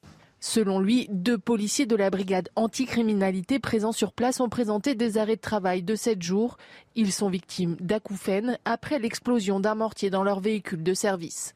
D'après la préfecture de police, trois individus ont été interpellés. Les investigations se poursuivent pour retrouver les auteurs des faits. Yann Bastière, euh, une enquête est en cours bien évidemment, mais est-ce qu'on en sait un peu plus? Est-ce qu'on a réussi à, récupérer, à interpeller euh, certains de ces criminels ou délinquants ça commence, j'ai entendu hier qu'une garde à vue avait été prise puis levée parce que nous avions un individu qui, euh, n'avait fait que, filmer. On le remercie, ça apporte des éléments à mes collègues enquêteurs. Mais pour l'instant, pour l'instant, rien, de bien nouveau. Je ne vous cache pas que je vais laisser travailler mes collègues locaux sereinement sans, sans trop donner d'éléments. Mais je suis sûr qu'ils travaillent, ils travaillent là-dessus. Mais j'aimerais, j'aimerais franchement, je vous le répète, qu'on criminalise ces faits. Mon collègue d'Alliance le répète, nous sommes là pour tuer du flic, on n'est pas pour s'amuser. Un cocktail Molotov, euh, on le sait très bien, ça a été utilisé comme arme de guerre euh, sur des conflits, c'est pour tuer. On va laisser un collègue par terre, c'est sûr et certain, à court terme, si on ne met pas le là à de tels agissements. Alors le feu d'artifice, le tir de mortier à haute, vitesse, on, on a pu voir malheureusement cet été que ça tuait des gens. On va laisser quelqu'un par terre, c'est obligé s'il n'y a pas une mesure, de mesures fortes qui sont prises. Michel Taube, c'est grave ce qu'il dit. Hein. C'est-à-dire qu'en fait, on va arriver à, un drame dans, dans les semaines, les mois à venir si, on, ne fait rien. Si vous voulez, il y a trois choses. Il y a l'aspect la faiblesse et le retard de la réponse pénale c'est systématique dans ce genre d'affaires. Et on entend quand même souvent des policiers dire qu'ils ne se sentent pas aidés euh, dans, la réponse pénale qui suit. Alors évidemment, il ne faut pas faire n'importe comment, mais la réalité, c'est que combien vont être interpellés, combien vont être jugés en comparaison immédiate, combien vont être condamnés, alors qu'il s'agit de tentatives d'homicide. Et après, il y a la question de la sémantique. La, petite discussion sur voyous criminels, elle est très très importante. parce que par exemple, les débats sur les refus d'obtempérer, on parle tout le temps des refus d'obtempérer, mais quand quelqu'un refuse d'obtempérer et fonce sur un policier, ce n'est plus un refus d'obtempérer. Hmm. C'est une tentative d'homicide, c'est une tentative de crime. Et donc il faut dire les choses. Et la troisième chose, c'est l'absence de réponse politique. Je le répète, il est très important. il est très important. Ce n'est pas qu'il y a des syndicats de Si vous voulez, moi, ce qui me choque, ce, ce que je regrette, c'est que ce sont des syndicats de policiers qui font finalement, qui portent la parole politique en disant il faut répondre politiquement à ça. monsieur, vous, vous, tenez un discours quasiment politique, mais c'est aux politiques de tenir ce discours. Moi, j'attends. juste qu'il y a des maires qui, qui, reçoivent de, pas, il y a des maires qui ne reçoivent même pas les syndicats de police. Hein. Euh, et je parle c'est aux politiques. Oh, euh, il y a une majorité en France, même si elle est relative. C'est à des députés Renaissance de s'exprimer. C'est parce que le politique a renoncé à intervenir. C'est ça la vraie difficulté. Et si vous voulez, moi je constate et il est assourdissant le silence des politiques, bah, alors que les faits Attendez, un instant, Philippe. Je veux juste remercier Yann Bastière euh, pour euh, votre témoignage et, vraiment, on salue les forces de l'ordre et on sait le, travail que vous fournissez euh, au quotidien et on, ne s'arrêtera pas hein, de suivre ces, dossiers-là et on va essayer d'y voir plus clair, à, Vitry-sur-Seine pour les, pour les prochains jours. En revanche, quand l'État est faible, le rapport de force, évidemment, il est euh, pour, euh, positif pour les, pour les délinquants. Euh, et c'est ça la grande difficulté. Mais l'État est faible dans plein de domaines. Si vous n'êtes pas capable d'assurer la sécurité dans certains quartiers des citoyens, vous avez donc le rapport de force qui s'inverse. Mais la sécurité, elle se joue également au niveau de... C'est tous les piliers qui sont en train de s'effondrer. Regardez la santé. Et c'est notre prochain thème. La santé. Vous allez voir ce reportage à Rennes. Dans sa banlieue, faute de moyens, il y a quatre hôpitaux quatre hôpitaux qui ferment leur euh, service d'urgence la nuit. Euh, c'est une première, c'est la première fois que ça arrive, mais comme ces établissements, ils manquent de bras, ils sont obligés de fermer. Voyez le sujet de Jean-Michel. Alors il y a d'autres raisons. Hein. À Saint-Grégoire, dans la banlieue rennaise, la clinique privée a mis des panneaux sur tout le parking des urgences. Jusqu'au 15 août, elles sont fermées de 20h à minuit.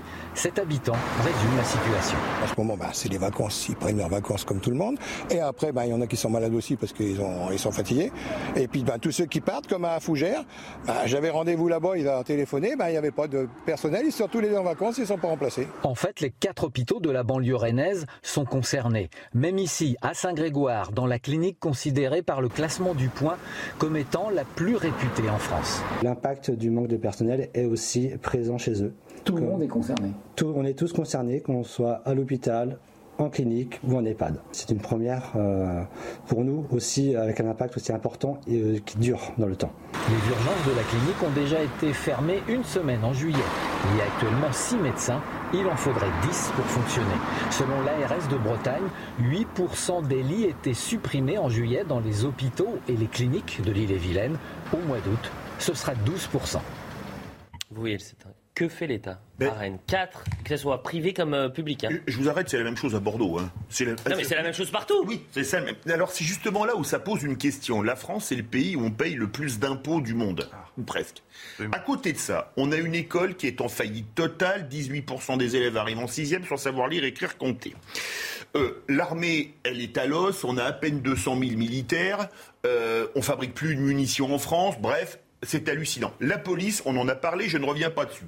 La justice, c'est un fiasco total. Soit elle classe sans suite, soit alors elle rend les décisions euh, euh, à longue vue ou à perte de vue. Et enfin, euh, tout est comme ça. Le régalien ne fonctionne plus. Alors moi, je pose une question bête et méchante. Si, en payant, en étant le pays le plus taxé au monde, le régalien ne fonctionne pas, mais, pas du tout, c'est une catastrophe, où passe l'argent Nathan Je, suis entièrement d'accord avec vous. C'est-à-dire que euh, le consentement à l'impôt, c'est central dans un pays, mais le consentement, il suppose quand on parle de consentement, ça veut dire qu'il faut que le citoyen se reconnaisse dans l'impôt qu'il paye. Moi, je suis pour les impôts. Mais si à un moment, en effet, on paye plein d'impôts et qu'on chaque fois qu'on voit des services publics, on, se dit mais où sont passés mes impôts C'est un problème. Quand vous posez la question dans votre santé, que fait l'État? Moi, je vais vous répondre. Non seulement il fait rien, mais il fait plus que rien. Il les fait fermer, les urgences. Parce que cette mission flash a été une honte absolue. On sort de deux ans de Covid où on a supprimé toutes les libertés publiques au nom, soi-disant, de la santé. Et quand il s'agit de faire le grand bilan sur les hôpitaux, que nous dit l'État? L'État nous dit le problème, c'est que les patients arrivent aux urgences, enfin les, gens arrivent aux urgences euh, pour rien, euh, ils viennent euh, embêter les, médecins, donc c'est à cause des malades qui viennent aux urgences alors qu'ils n'ont pas d'urgence. Et le deuxième problème, c'est qu'on va trier les, patients et qu'on va fermer les urgences la nuit. Vous voyez? Alors ça, c'est un scandale. la, mission Flash a été très très importante. Elle a permis à François Braun de devenir ministre de la Santé et à Emmanuel Macron, et parce que c'était lui qui l'a mené, et à Emmanuel Macron, puisqu'on est aux 100 jours de, de son nouveau quinquennat, de gagner du temps. Parce que la réalité, c'était ça l'objectif. Et, moi, ce que je me demande, parce que là, l'île-et-Vilaine, c'est tout un département qui se retrouve en pénurie totale, On a vu la en manque total. Donc c'est quand même extrêmement grave. Effectivement, il y a des risques il y a des risques pour la santé d'habitants de l'île-et-Vilaine en cas de crise cardiaque, en cas de problème de santé grave. De Donc moi je pose aussi la question, il y a un problème, de, il y a un problème aussi de management des ressources humaines dont on sait très bien que dans les services publics, c'est pas ce qui, ce qui marche le mieux. Il faut qu'il y ait des réquisitions, il faut doubler le salaire, il faut appeler les infirmiers, peut-être même et les soignants à la retraite en disant on, vous, double, on, vous triple votre salaire. Il y a eu 24 milliards d'euros. Si votre État est faible, si l'État est faible, comment voulez-vous marquer votre autorité Asseoir votre et, bien géré, faible et bien géré. Si l'État est faible, qui sera Il y a des solutions quand même. Qui sera fort? Oui. Gentil. Alors non, mais la question, là, la question d'urgence et de pénurie, effectivement, on attend à raison. C'est un sujet qu'on entend depuis deux ans, le manque de moyens. Oh, mais tellement plus. Ah oui, mais ça a été mis en lumière par la crise sanitaire. mais on en parlait avant et ça a été mis en lumière effectivement pendant la crise sanitaire. Mais c'est vrai qu'on ne s'est pas assez interrogé et en particulier s'agissant des urgences la nuit, je peux vous en parler un peu. Euh, il y a plusieurs raisons qui font qu'il y a aujourd'hui une désertion euh, pour, euh, pour les soignants de, ces postes d'urgence de nuit. Une des premières raisons, c'est que si vous voulez, quand vous êtes payé euh, allez, entre 1500 et 2000 euros, parce qu'il y a eu quelques revalorisations, et que vous devez faire une heure de trajet aller, une heure de trajet retour, que vous, parce que vous ne pouvez pas vous loger dans Paris, vous ne pouvez pas, ou dans des grandes villes, dans des endroits où le prix du mètre carré est trop important, bah évidemment, il y a une certaine démission euh, des soignants. Et par ailleurs, c'est un autre sujet, mais c'est un sujet que toutes les personnes, toutes les personnes qui nous écoutent, qui sont allées en urgence la nuit, en milieu urbain et notamment en banlieue, connaissent. Les urgences la nuit, en banlieue notamment, ce sont des zones, c'est des endroits dangereux. Et dangereux aussi pour les soignants. Parfois, je vous le dis, c'est la cour des miracles, les urgences la nuit. Donc, évidemment, les soignants, ils en peuvent plus. Il y avait une semaine, il y a une semaine, je me souviens, il y a un médecin sur, euh, sur CNews, justement, qui évoquait ce sujet et qui parlait des médecins dans les hôpitaux. Oui, parce euh, que les agressions, euh, les agressions se multiplient. Donc, ce sont des endroits dangereux. Philippe David, le mot de la fin. On n'a pas eu de politique de santé depuis des années. Le numerus clausus, est-ce que vous savez pourquoi on a limité le nombre de médecins? Parce que des énarques se sont mis à réfléchir, c'est là où ça devient dangereux, et ils ont dit, s'il y a moins de médecins, on aura plus de difficultés à avoir un rendez-vous, donc les gens iront moins chez le médecin et ça fera baisser les dépenses de santé. Je ne sais pas vous, Elliot Deval, vous, Pierre, euh, nous tous ici, quand on appelle le médecin, c'est pas pour parler football ou cuisine. Hmm. C'est parce qu'on est malade et qu'on a besoin de le voir. Je pense qu'on est tous d'accord, euh, Michel, hmm. on est d'accord. Hmm. Donc, on a fait une politique, mais sans queue ni tête, et aujourd'hui, on manque de médecins, on manque d'infirmières, et un médecin, ça met 10 ans. La publicité, voilà pour euh, cette première partie de l'émission. La seconde sera plus euh, politique, puisqu'on sera avec euh, Charles Sizenstuhl, qui est député Renaissance du Bas-Rhin, et Julien Audoul. On va revenir sur cette dernière question, séance de questions au gouvernement hier soir, dernière avant les vacances, hein, bien évidemment, qui s'est terminée dans le bruit et la fureur. Merci à tous les deux. L'heure des pros, c'est dans un instant, et ça se poursuit. Il est 10h, euh, la suite de l'heure des pros avec Pierre Gentil et Nathan Dever qui reste avec nous jusqu'à 11h. Et puis ce sera un peu plus de politique puisque nous sommes avec Charles Zizenschul. Vous êtes député Renaissance du Bas-Rhin, merci d'être avec nous. Bonjour. Euh, bonjour. Et Julien Audoul, député du Rassemblement national de Lyon. Bonjour. Bonjour Julien. On fait un point sur euh, l'actualité et puis on, revient à cette dernière journée de séance de questions au gouvernement particulièrement musclée hier soir.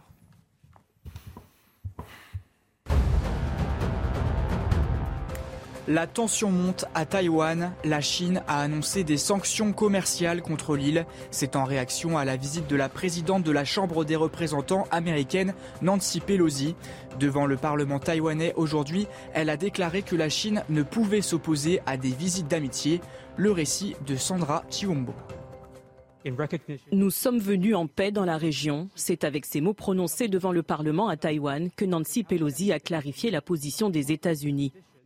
Aujourd'hui, notre délégation, dont je suis très fière, est venue à Taïwan pour affirmer sans équivoque que nous n'abandonnerons pas notre engagement envers Taïwan et que nous sommes fiers de notre amitié durable. Plus haute responsable américaine a visité Taïwan depuis 25 ans. Le déplacement de Nancy Pelosi est placé sous le signe de la coopération. Nos visites dans les délégations du Congrès ont trois objectifs le premier est la sécurité, la sécurité de notre peuple, la sécurité mondiale. Le deuxième est l'économie pour répandre autant de prospérité que possible. Et le troisième est la gouvernance. En réaction à la visite de Nancy Pelosi à Taïwan, la Chine a promis des actions militaires ciblées autour de l'île dès aujourd'hui. En France, le Sénat a adopté en première lecture le second volet de mesures pour le pouvoir d'achat cette nuit à 4 heures du matin. Il ouvre 44 milliards d'euros de crédit, dont presque 10 milliards pour financer la renationalisation à 100% d'EDF. Suscitant un tollé à gauche, le Sénat a remplacé contre l'avis du gouvernement la prime exceptionnelle de 100 euros réservée aux minima sociaux par une majoration exceptionnelle de 150 euros aux bénéficiaires de la prime d'activité. C'est la journée la plus chaude de la troisième canicule de l'été. 26 départements sont en vigilance orange aujourd'hui à l'est et dans la moitié de l'Occitanie. Les températures dépasseront souvent les 35 degrés avec des pointes à 40 degrés dans la région toulounaise. Cette vague de chaleur sera, sera beaucoup plus courte que les deux précédentes selon Météo France. Voilà pour le point sur l'information. Place à la suite de l'heure des. Et je le disais donc, cette dernière séance de questions au gouvernement à l'Assemblée qui s'est terminée dans le bruit et la fureur. La NUPES a quitté l'hémicycle après l'intervention de Déric Dupont-Moretti. Et on va essayer de revenir sur tout ce qu'il s'est passé. Toute part d'une question de Meyer Habib, député des Français établis hors de France, où il attaque la France insoumise et pointe le nouvel antisémitisme. On voit cette séquence. Madame la Première ministre, en 2022, le nouvel antisémitisme est toujours présent en France, notamment à la gauche de cet hémicycle avec les islamo-gauchistes. Par clientélisme et électoralisme cynique, ils ont troqué le bleu ouvrier contre le vert islamiste, la faucille et le marteau contre la charia. On ferait a raison. La synagogue brûle et on regarde ailleurs.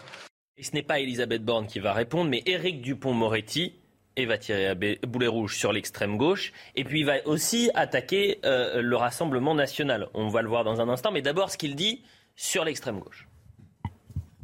Un petit mot euh, à l'extrême gauche. Corbyn, Corbyn, Corbyn, l'apartheid, les mots que vous avez choisis pour commenter le discours du président de la République. Ces mots-là vous collent à la peau. Et donc vous voyez ces députés de la France insoumise qui quittent l'espace donc et l'hémicycle. Euh, d'abord sur euh, cette attaque contre euh, la Nupes. comment vous jugez l'intervention d'Éric Dupont-Moretti? Je me tourne d'abord vers vous, Charles Zizenstuhl. Je rappelle que vous êtes député Renaissance du Bas. Il a eu raison de le faire. Mhm. Il a eu de raison de rappeler la dérive que l'on peut observer maintenant depuis quelque temps dans une partie de la gauche et singulièrement de l'extrême gauche sur ce sujet de l'antisémitisme ou de l'antisionisme, puisque ces acteurs-là, euh, parfois, euh, entretiennent euh, le flou. Et effectivement, la France insoumise a fait campagne en s'affichant avec Jimmy Corbyn, qui était un leader anglais de gauche, certes, mais surtout qui s'est distingué par des sorties anti-juives très fortes euh, par, le, par le passé. Euh, LFI, c'est également euh, ceux qui manifestaient il y a quelques années avec les islamistes et les indigénistes. c'est une partie de la NUPES qui a déposé cette résolution scandaleuse qui parle d'apartheid en Israël et qui qualifie, qualifie Israël de groupe, de groupe racial. Et donc ce sont des dérives inacceptables. il fallait un moment que le ministre de la Justice... La multiplication de ces dérives, on Mais cette, cette, résolution, pardonnez-moi, elle a été signée par euh, des socialistes. Elle a été signée par des Verts. Elle a été signée et, le lead, c'était euh, le Parti communiste français. Donc pourquoi attaquer seulement euh, la France insoumise? Mais c'est là l'ensemble de, de la NUPES. Je veux dire, la Ah, c'est pas ce que dit votre première ministre. on va l'écouter dans un instant. C'est pas du tout ce qu'elle dit. Elle charge la France insoumise mais elle ne charge pas la NUPES. Au sein de la NUPES, il y a la France insoumise bah, qui joue un, jeu extrêmement trouble depuis maintenant plusieurs mois. Et mhm. de façon plus large, il y a une partie de la gauche, et là c'est dans toutes ses compétences, qui est en train de dériver sur ces sujets. Il y a d'ailleurs des leaders de gauche qui eux-mêmes l'ont dit. Jérôme Gage euh, s'est ému il y a euh, deux semaines de ça, lorsque la résolution euh, est, est, sortie. Et donc je pense que c'est à de la gauche de se. D'abord sur l'extrême gauche, et ensuite on en viendra à ce qu'il a pu dire sur le Rassemblement national. Sur le fond, je pense que tout le monde peut regarder la réalité en face. C'est que l'extrême gauche, les députés d'extrême gauche sont aujourd'hui les porte-parole des frères musulmans à l'Assemblée nationale. C'est très clair. Pourquoi? Parce qu'ils ont un électorat qui est 100% antisémite. C'est tout. Monsieur Guiraud, qui C'est grave hein, ce que vous dites. Oui, hein. je, mais vous c'est votre responsabilité. Oui, hein. oui, je, le dis, Monsieur. Un électorat 100% antisémite. Mais dans certains quartiers, effectivement, Monsieur Guiraud, quand il prend euh, la parole avec ce communiqué infâme On y viendra contre l'expulsion du prédicateur islamiste Hassan Iqiyoussen, mhm. homophobe, antisémite. Mhm. Pourquoi il le fait Et pourquoi il sait qu'il va être soutenu au niveau local? Parce qu'il est député de Roubaix. On se rappelle d'ailleurs que M. Guiraud aussi avait condamné un reportage qui euh, montrait les poupées sans visage, en disant que c'était pas très grave, qu'il y avait beaucoup de commerce à Roubaix, qu'il y avait une diversité, euh, mm. etc. Mm. Mais c'est ça le fond du problème. Et euh, ces, ces, élus d'extrême gauche, aujourd'hui, se vautrent dans l'antisémitisme le plus abject, reprennent d'ailleurs dans cette résolution tous les éléments de langage des frères musulmans, l'apartheid. Je rappelle qu'Israël est la seule démocratie de la région, c'est un État démocratique, c'est un État de droit, c'est un État qui respecte toutes les différences, différences raciales, de religion, de culture, etc., qui reprend aussi l'idée du boycott. Excusez-moi, moi, j'ai regardé les termes de la résolution. Boycotter Israël, c'est quoi la prochaine étape? C'est euh, fermer les commerces juifs en France? Hmm. C'est quoi? Enfin, je veux dire, Il y a des dérives qui sont extrêmement inquiétantes et on voit euh, qu'une partie de la gauche, effectivement, des Verts, des socialistes, des communistes, finalement, ben, vont dans la roue de la France insoumise. Sur l'intervention d'Éric Dupont-Moretti, Nathan Devers. écoutez, sur le plan factuel, il a, il a totalement raison. C'est-à-dire que quand on voit qu'il y a toute une partie. Moi, là où je ferai une, grande différence avec vous, c'est que je ne pense pas qu'on puisse dire que c'est l'extrême gauche. C'est 38 députés, c'est trop, mais euh, et ils ont eu totalement tort. Mais enfin, c'est pas l'ensemble de la gauche. Et puis, il y a toujours eu dans l'historicité de la gauche française et de l'extrême gauche, mais il y a toujours eu dans l'historicité de la gauche française mmh. euh, certains courants qui étaient ouvertement antisémites. Et pas que française d'ailleurs, dans le, courant, dans la gauche européenne en général, dans les gauches européennes. Mmh. Donc ça c'est vrai. Que les termes de la résolution euh, fussent honteux, c'est vrai aussi. Ensuite, euh, je, moi, je regrette profondément qu'on soit incapable d'aborder le conflit israélo-palestinien en France autrement qu'en disant toujours des caricatures, des bêtises, ce que j'ai appelé hier des cartes postales, c'est-à-dire des clichés, euh, d'employer des concepts qui sont des concepts qui sont toujours systématiquement anachroniques. Et en fait, ça, ça empêche de penser la réalité de ce conflit à une heure où, par ailleurs, il est dans un état particulièrement euh, sérieux. par ailleurs... sur le conflit, on en a, enfin, en tous les cas, cette résolution, on en a parlé depuis le début de la semaine. Moi, je veux qu'on revienne vraiment sur les propos euh, d'Éric Dupont-Moretti, sur l'attaque euh, d'Éric Dupont-Moretti, donc du ministre de la Justice à l'Assemblée nationale, qui vise euh, l'extrême gauche et qui l'accuse en quelque sorte de faire le jeu des antisémites il fait le jeu des antisémites. Alors encore une fois, le problème c'est de qui on parle. Je suis d'accord, c'est pas toute la Nupes, mais ensuite ce qui est certain, et on va le voir peut-être après d'ailleurs avec euh, un autre sujet si on parle de cet imam du Nord. On va en parler, bien sûr. Et, l'attitude là-dessus justement de la France insoumise, de, d'une partie de la Nupes, est assez, euh, même pas ambiguë, elle est carrément complice pour le coup vis-à-vis de vis-à-vis de cet imam. Et quand on voit, et j'anticipe pas le sujet, quand on voit ses propos, on se dit pourquoi pourquoi soutiennent-ils avec autant d'acharnement euh, Et de la même manière, pourquoi vont-ils mettre une résolution sur le conflit israélo-palestinien au sein du Parlement français dans des termes outranciers et qui n'aura mais strictement aucune incidence? Donc tout ça n'a qu'une seule logique, ne poursuit qu'un seul objectif, c'est un objectif Est-ce que c'est son rôle à Éric Dupont-Moretti de prendre la parole ou est-ce que c'était euh, le rôle de la Première ministre d'avoir cette intervention-là? Je pense que les deux pouvaient tout à fait en parler. Très bien. gouvernement. Dans la même intervention, puisque cette intervention elle est longue, il attaque donc euh, la France insoumise, mais il attaque également le Rassemblement national en rappelant, en ramenant le Rassemblement national à son passé, c'est-à-dire au Front national. C'est ça qui est intéressant. L'extrême droite maintenant, que l'on ne peut pas oublier, le point de détail de l'histoire du père fondateur les 17 ou 18 condamnations. Mais il est vrai que la justice est laxiste. Et puis, où sont passés Lousteau? Où sont passés Lousteau, Châtillon, Pénac, Soral, Dieudonné, Saquenel? Où sont-ils cachés dans votre campagne électorale? Voilà la réalité. Et là, je me retourne vers vous, euh, Charles Siesenstuhl. Pourquoi euh, mettre dans le même panier sur la même intervention euh, l'extrême gauche, la France insoumise, en revenant sur des faits qui se sont produits ces dernières semaines, factuels, et, si vous voulez, l'histoire du, Front National avec les députés du Rassemblement National? Est-ce que ça a un sens? Simplement, ça a un sens simplement pour rappeler des faits, pour rappeler des réalités, pour rappeler une histoire. Moi, je pense que quand on fait de la politique, c'est toujours très intéressant et très important de savoir d'où on vient mhm. et de ne pas oublier ses racines. Et les racines du Rassemblement national, c'est le Front national qui a été fondé en 1972, qui va fêter ses 50 ans d'ailleurs. Et je crois que vous êtes assez. Euh, vous demandez d'ailleurs comment vous allez pouvoir célébrer euh, ces, ces 50 ans parce que vous connaissez les conditions dans lesquelles ce parti a été fondé par qui il a été fondé. Mmh.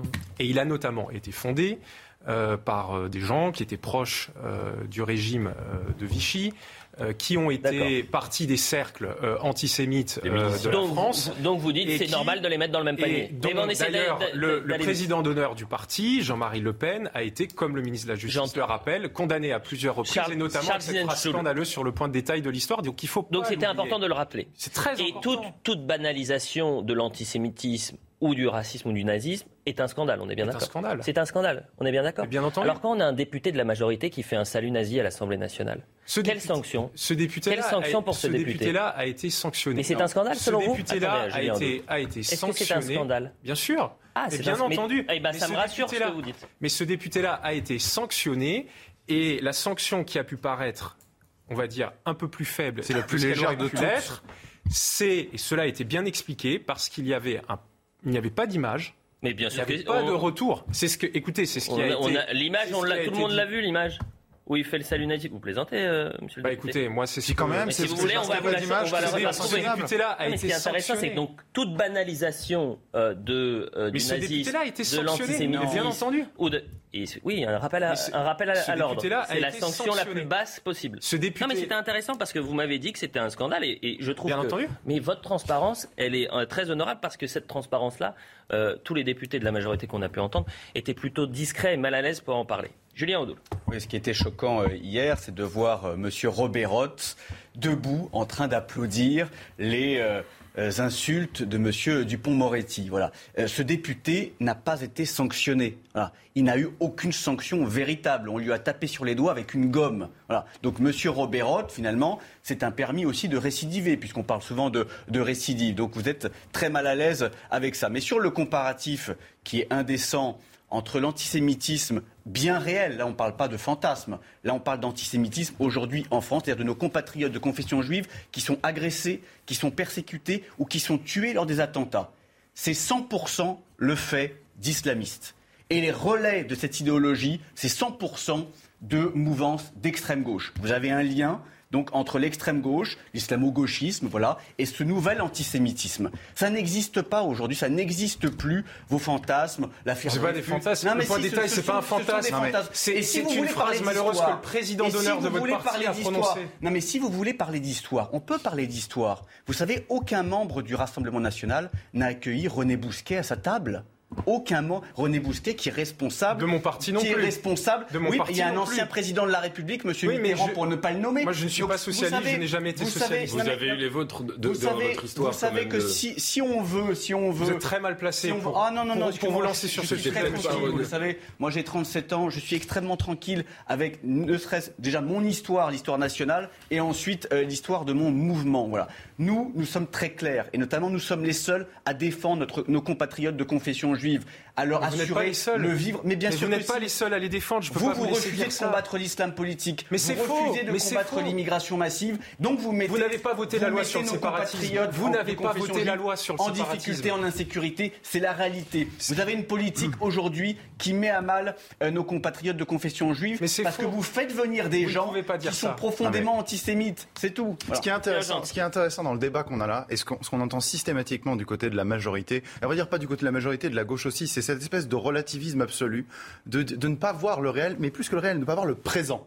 Et c'est ce qui me frappe dans votre discours, typiquement, monsieur. C'est-à-dire qu'en fait, vous êtes en permanence dans le rétroviseur. C'est-à-dire qu'en fait, il est évident qu'il y a eu, euh, dans le passé, une extrême droite qui avait d'ailleurs ouvertement des propos antisémites, un programme antisémite, etc. Mais encore une fois, vous êtes là à nous parler du euh, Front National des années 70-80, de quelques propos. Quel en fait, on vous parle. Mais comment est-ce que vous pouvez dire partez pas, partez pas, partez pas en furie, je vous ai pas interrompu. Aujourd'hui, on est en 2022, d'accord? Faut vivre avec son temps, on est d'accord? On est en 2022. Qui menace des juifs dans la rue? Qui agresse des juifs dans la rue Est-ce que ce sont des militants du Rassemblement national? Est-ce que ce sont des gens d'extrême droite? Non. Alors à un moment, il va falloir arrêter de regarder dans le rétroviseur. D'accord? Il va falloir regarder le réel. Donc je sais bien que ça vous arrange parce que ça va être renvoyer dos à dos les extrêmes. C'est un discours intellectuellement d'ailleurs assez bas, mais ça peut parler, ça peut parler très bien, vous le faites, c'est facile. Mais de grâce, à un moment, le réel s'impose aussi à nous. L'extrême droite, comme vous dites, le Rassemblement national, le Front national, etc., ce n'est plus ce que vous avez connu avant. Enfin, je ne sais pas si on l'a connu, on n'a pas le même âge, mais peu importe. Ça n'existe plus. Donc à un moment, aujourd'hui, on vous dit aujourd'hui. Et par ailleurs, je termine en vous disant une chose. On entendait souvent les progressistes nous dire faut pas juger en fonction des origines, faut pas ramener tout aux origines. Jamais Je note ça. que vous, dès l'instant qu'il y a Jamais une personne qui a dit le Front National, euh, euh, qu'à un moment le Front National a eu tel propos, ça veut dire que ad vitam aeternam, il est jugé comme tel. Vous parlez de Jean-Marie. Le Pen, Jean-Marie Le Pen n'est plus président du Front National. C'est terminé. Le sujet, n'est pas là. Nathan, Devers. En effet, c'est pas c'est pas ramener les gens à leurs origines, c'est dire la généalogie d'un parti. Mais il y a eu une rupture, été Nathan, fondé vous le savez. Par des gens, mais attendez, rupture ou pas rupture, ce parti a été fondé par des gens qui, notamment, il y avait des miliciens, il y avait des gens qui avaient été Waffen-SS. Les il y résistants avait- aussi. Oui, il y avait aussi. Résistants. D'accord, mais il y avait de des miliciens crois, et il y avait des, des Waffen-SS. Premièrement. Deuxièmement, si on veut parler du présent, et tout le monde le sait, ça a été documenté. Moi, je suis pas spécialiste du Front National ou du Rassemblement National, mais on sait que depuis un certain nombre d'années, la stratégie de Marine Le Pen, ouvertement, c'est de séduire la communauté juive dans un double objectif, de se réhabiliter ré- euh, du point de vue de la République et, euh, et de se dire qu'en effet, autour de cette idée, qu'aujourd'hui, il y a uniquement l'islamisme qui est un danger pour l'antisémitisme et que le reste n'existe plus, donc on séduit la communauté juive. Tout cela a été quand même montré. Ce qu'on voit quand même, c'est que quand on creuse derrière la stratégie, quand on gratte un peu, on, voit bien les contradictions exploser. Je cite de mémoire, hein, je ne suis pas spécialiste, mais, alors, si je vous cite de mémoire. Excusez-moi, vous nous les dernières des, des études, enfin, vous nous dites qu'il y a des études, euh, il faut peut-être oui, des livres, les, Ensuite, vous me dites, je ne suis pas spécialiste, mais je me, je me je vais vous citer un fait, attention à ce que vous dites. Mais je, je précise pour, pour être pour, pour, au cas où je, me, je serai approximatif, mais je vous citer un fait. Lors des dernières élections présidentielles, donc de 2017, moi je me souviens très bien, je crois que c'était M. Collard qui disait on va euh, euh, on va envisager d'empêcher euh, l'abattement rituel pour certaines religions, pour les musulmans. Et puis on lui disait, et alors, l'abattage rituel, pardon. Et alors, oui, pas, pas l'abattement. Et on lui disait, et alors, est-ce que ça vaut aussi pour la communauté juive? Il disait, ah oui, non mais les juifs comprendront, vous comprenez, c'est pour lutter contre d'autres fanatismes, les juifs accepteront. Vous voyez bien comment, si si, ce que je suis en train de vous dire, souffrance animale, quel rapport avec Non, vous voyez bien évidemment qu'un parti qui dit la, la communauté juive, c'est une religion. C'est pas euh, c'est pas un parti politique, c'est pas un club de tennis. Pardonnez-moi, mais là, est-ce qu'on peut un parti qui dit on va empêcher des gens d'une religion de pratiquer leur religion euh, Eh ben écoutez, je pense que, que vous dites Non mais excusez-moi, là vous êtes sur la planète Mars. Là. Je suis sur la planète Mars. Je suis dans le réel. Là, mais le débat, non mais si vous voulez, on, on refait ce débat. Le débat, c'est notamment pour interdire, et c'était une proposition de Marine Le Pen, l'abattage sans étourdissement, évidemment. Donc l'abattage des rites, notamment musulmans, euh, principalement en France, et évidemment euh, juifs, mais c'était sur le thème donc de non, mais moi je le dis juste aux électeurs juifs qui seraient tentés ça n'a rien à voir avec bien sûr peut-être. ça n'a rien à voir restons sur le sujet si pour les électeurs Nathan je, vous. prierai juste une chose c'est qu'on reste sur le sujet. Si on s'écarte mais non parce qu'on part euh, si on s'écarte et qu'on commence à aller trop loin euh, c'est on, vraiment là en plus le sujet est sensible non, mais le sujet, c'est ce qu'on peut mettre dos à dos les extrêmes. Est-ce que, mais évidemment, mais c'est ça que j'essaye de faire depuis le début, c'est-à-dire, on est sur la déclaration euh, d'Éric Dupont-Moretti, vous me parlez de, des abattages euh, en 2017. Non, mais ça n'a pas de sens. Permettez-moi de vous le dire ah, comme ça, Nathan. Non, ça n'a pas de sens. En tous les cas, je ne, je, je ne vous, et pourtant, je, je, vous écoute, et je vous écoute attentivement, je, n'ai pas compris euh, votre, votre raisonnement. Donc, revenons à cette déclaration euh, d'Éric Dupont-Moretti Est-ce que ça a un sens de mettre dos à dos euh, euh, d'un seul homme, entre guillemets, de confronter le Rassemblement national avec la France insoumise? Moi, je pense que c'est important de rappeler des réalités et que M. Oudoul et les militants et les élus actuels du Rassemblement national le veuillent ou non. Le Rassemblement national est le même parti que le Front national. les statuts n'ont pas changé, que je sache. Le nom a été modifié. Euh, le parti a été fondé en 1972, comme l'a rappelé mon collègue de gauche, notamment par des antisémites, par des collabos, par des Waffen C'est une réalité. Le président d'honneur de ce parti. Euh, vous êtes en train de dire que le Front National d'il y a 50 ans est le même que le Rassemblement National aujourd'hui. C'est ça que vous êtes en train de dire. parti n'a pas rompu Non, mais attendez, est-ce que. Non, mais moi, je veux que les choses soient claires. Est-ce que vous dites très clairement le Front National d'il y a 50 ans et, le, et le Rassemblement National d'aujourd'hui, c'est la même chose C'est du pareil au même. Le Rassemblement National, comme tous les partis, ont évolué dans le temps. D'accord, parce que vous savez qu'il y a 13 millions de personnes qui ont voté pour le Rassemblement entendu. National. Et là, on parle du parti et je parle des élus. Ah, ce parti, ce parti, ce parti n'a pas changé, n'a pas rompu avec son histoire et je ne peux pas laisser M. Gentillet dire euh, que nous sommes béats devant euh, l'islamisme et les gens qui, euh, qui, qui soutiennent ce genre de théorie. C'est faux. Nous avons fait voter la loi séparatisme, qui est un, tournant majeur dans notre, dans, notre, dans notre droit. que d'ailleurs, les élus du Rassemblement vous attaquez pas à l'immigration, vous n'attaquez pas à la source du problème. Pardonnez-moi. administrative de lieu de culte. Nous expulsons des imams qui tiennent la eh ben, C'est toujours à rebours du réel. C'est ça le problème. Regardez, vous n'attaquez pas à l'immigration massive, donc vous n'attaquez pas à la source du problème problème. Nous, on a encore un record au niveau des immigrations légales cette année. contre l'islam politique et l'islam radical. Je ne peux pas vous laisser. On y vient justement. La polémique autour de. Avançons un peu. Avançons un peu. La polémique justement autour de l'expulsion de l'imam Hassan Iqwisen, qui s'est euh, invité hier à l'Assemblée. Plusieurs députés LFI contestent la décision euh, prise par le ministre de l'Intérieur de l'expulser. Euh, quant au Rassemblement national, vous reprochez au gouvernement de vous y être pris très tard trop tard. Voilà ce que dit le Rassemblement national. On va écouter d'abord Sébastien Chenu et ensuite on, entendra la réponse, et volontairement, c'est assez long, la réponse de Gérald Darmanin qui a été claire, précis et ferme. On écoute. Monsieur le ministre, parmi nous, au sein de cet hémicycle, certains se sont solidarisés de cet imam, trouvant tellement de circonstances atténuantes à ses propos qu'ils demandent que la France continue de l'héberger et continue de le nourrir. En parallèle, un appel de 20 mosquées a été lancé pour empêcher son expulsion. Face à cette double pression euh, politique et islamiste, comment va se concrétiser votre décision d'expulser cet imam? Quand va-t-il enfin quitter le territoire national sur lequel il n'a rien à faire? Donc maintenant, on écoute Gérald Darmanin qui va reprendre point par point les responsabilités d'Assane Iqoussen. Monsieur le député Chenu, le 29 euh, juillet dernier, j'ai en effet signé euh, moi-même l'arrêté d'expulsion ministérielle de Monsieur Hassan euh, Iqiyoussen. Je veux rappeler que ce monsieur est né en France, à Denain, et qu'il avait la possibilité d'ailleurs de devenir français, mais il a fait le choix lui-même à sa majorité de ne pas choisir la nationalité de notre pays. Il tient depuis plusieurs années, vous l'avez dit, un discours haineux, en particulier sur les réseaux sociaux, mais aussi dans des lieux de culte. Je veux ici dire à ceux qui soutiennent M. Juif,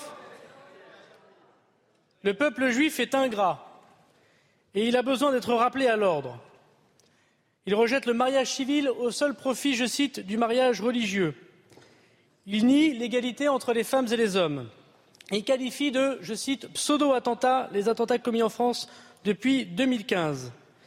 Je veux aussi dire que son expulsion a été validée par un magistrat de l'ordre judiciaire dont la commission précise le 22 juin dernier. Et je veux dire, et je remercie singulièrement le Royaume du Maroc, qu'un laissez-passer consulaire a été délivré voilà 24 heures pour expulser Manu Militari, M. Ecussen, du territoire national.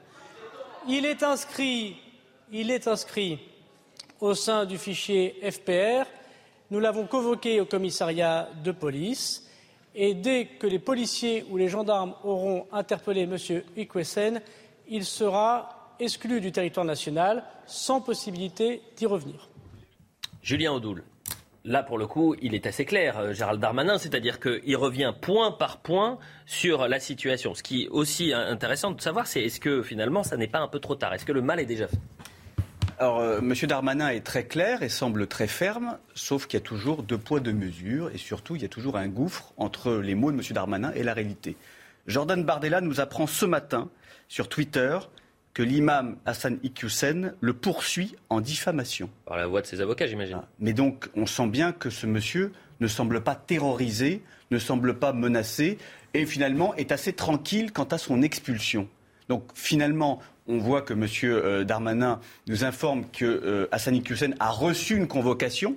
Est-ce qu'on va aller le chercher? Est-ce que réellement il va être expulsé? Et j'ajoute que ce prédicateur islamiste est signalé depuis 2016. Ça fait depuis 2016, ça fait six ans. Ça fait six ans que cette personne donc passe dans les mosquées. Ça fait six ans qu'il euh, diffuse ses vidéos sur YouTube et sur les réseaux. Et ça fait six ans que l'État ne fait rien. C'est ça. Alors aujourd'hui, on peut se satisfaire effectivement d'une personne. Il y en a combien à expulser? Il y a combien de prêcheurs de haine qui aujourd'hui, en toute impunité, peuvent se répandre et convertir un certain nombre d'adeptes? C'est ça qu'on reproche finalement. Voilà. Donc je veux bien que M. Darmanin fasse encore de la communication et dire regardez, sur un cas précis, voilà ce qu'on va faire. Et on attend la suite. Est-ce que réellement il va être expulsé? Charles Sizenstoul. Et je rappelle que vous êtes député à Renaissance du Barin. Je suis député à Renaissance du Barin, effectivement. Le ministre de l'Intérieur a été très clair. Mm. Ce monsieur n'a rien à faire sur notre territoire. Il sera expulsé, renvoyé euh, au Maroc dont il possède la nationalité, puis ensuite euh, charge à lui de mener sa vie au Maroc et je crois d'ailleurs de euh, là aussi prendre attache rapidement avec l'administration marocaine puisque je crois qu'il a tenu des propos scandaleux là-bas mais en tout cas mm. ne comptez pas sur moi pour m'émouvoir sur le cas de ce de ce monsieur. Et que faire de ces 20 mosquées, par exemple, dans le Nord, et là je parle que du Nord, hein, euh, de ces 20 mosquées qui ont soutenu euh, ce, cet imam, euh, qui s'insurge contre cet avis d'expulsion, mais c'est aussi le cas à Lyon, hmm. c'est aussi le cas à Limoges, si je ne m'abuse. Non, mais moi je suis profondément scandalisé par ces quelques structures et ces, personnes qui témoignent de, de, la solidarité. Écoutez, la, la, les services de renseignement et les services de police, je ne vais pas m'exprimer euh, à leur place, ce sont des sujets extrêmement délicats. J'ai aucun doute sur le fait euh, que ces services-là euh, vont aller rendre visite à un certain nombre de, ces personnes. Et d'ailleurs, depuis la loi séparatisme, l'État a des leviers supplémentaires pour pouvoir agir. Et maintenant depuis plusieurs mois. Nous avons fait des fermetures administratives, nous avons fermé des lieux de culte et depuis cinq ans, ce sont plus de 700 étrangers radicalisés qui ont été expulsés. Donc nous agissons. Il y a un cas un, là, un, qui un mot sort, et après la publicité. qui sort, qui sort et qui, qui rentre dans le débat. Il faut que ce monsieur parte le plus vite possible. Et moi, j'attends de l'État et, et, du ministère qu'une action ferme Allez, soit menée contre l'islam. Très vite, Julien Odoul et ensuite C'est le cas. Pourquoi vous n'interdisez pas et vous ne voulez pas interdire les idéologies de la haine Les idéologies islamistes, le frérisme, le wahhabisme. Pourquoi vous ne les interdisez pas Comme l'a fait d'ailleurs euh, l'Autriche après l'attentat de Vienne, où ils ont interdit les frères musulmans? Pourquoi vous ne le faites pas? Je pense que c'est un débat qui mérite d'être mené. Et qu'il euh, y a déjà dans notre arsenal juridique euh, beaucoup de choses qui permettent de lutter. L'antisémitisme est un délit, le racisme est, est, un, est un, délit, et c'est notamment sur le fondement de ces délits que euh, ce monsieur sera, euh, sera expulsé. Sur les idéologies islamistes radicales, euh, effectivement, ah, je pense. L'islamiste, c'est radical. Islamiste, bon. islamiste, oui, islamiste tout court. Islamiste tout court. Il n'y a pas de mauvais débat à avoir euh, là-dessus. Euh, je pense que là-dessus, effectivement, les démocraties occidentales doivent peut-être encore renforcer leur arsenal. La publicité, on revient dans un instant à la suite de l'heure des pros, juste après la pub. Il est 10h30, on continue l'heure des pros jusqu'à 11h avec Julien Audoul, député du Rassemblement national de Lyon, Charles Sizenstuhl, qui est député Renaissance du Bas-Rhin, Pierre Gentillet et Nathan Dever. Un point sur l'information et ensuite on a beaucoup de thèmes, euh, puisqu'on va revenir sur le, grand oral de Papendiaï euh, devant les députés auditionnés hier. On va parler aussi de la sécheresse. Euh, parce que, par exemple, en, Corse, euh, il pourrait ne plus y avoir d'eau euh, d'ici 25 jours. Et un autre thème, une autre thématique très intéressante euh, sur la corrida, puisque certains députés sont prêts à, à, proposer une loi pour interdire la corrida en France. Donc, qu'est-ce qu'on fait? Est-ce qu'on interdit la, la corrida en France? On va en parler aussi dans cette émission. Le point sur l'info.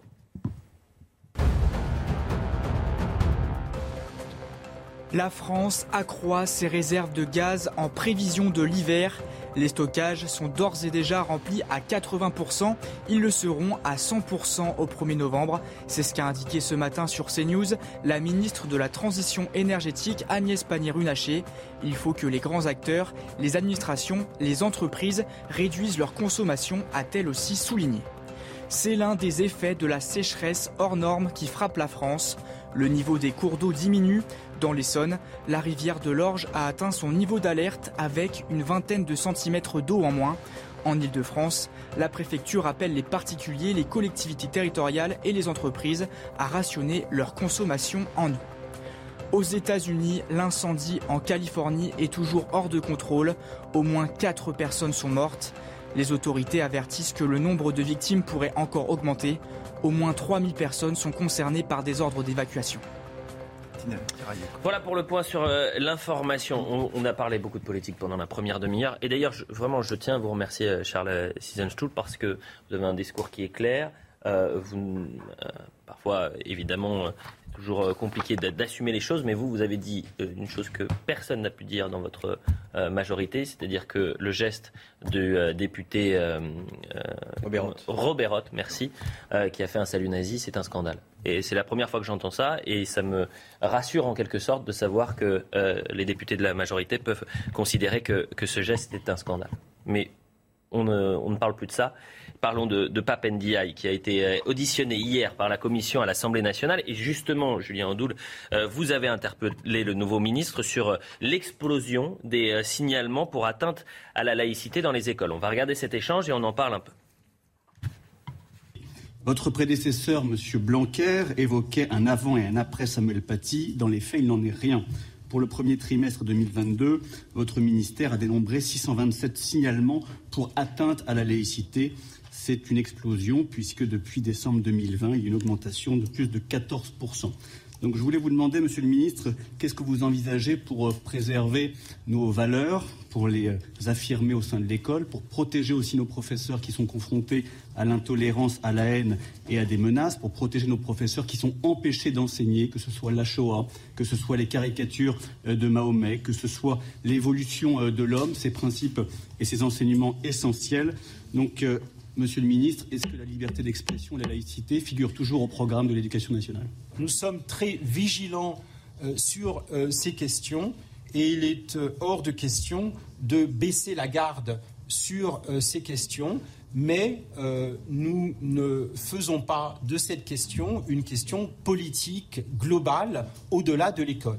Je suis ministre de l'Éducation nationale et donc je m'en tiens à mon champ, à ma fonction, qui est celle de faire respecter les principes républicains, les principes de laïcité dans l'école, euh, dans les établissements euh, scolaires et d'assurer les équipes au niveau académique comme dans les établissements concernés, de l'attention et du soin qui est mis sur cette question par le ministère de l'Éducation nationale. Vous l'avez rappelé, Julien Audoul, ces atteintes se multiplient. Est-ce que vous avez trouvé euh, euh le, le, ministre de l'Éducation nationale, convaincant sur ce sujet Je pense que sa réponse est éloquente. Voilà, on a affaire à quelqu'un qui est hors sol, euh, qui euh, récite le, bréviaire, voilà, euh, principe, laïcité, etc.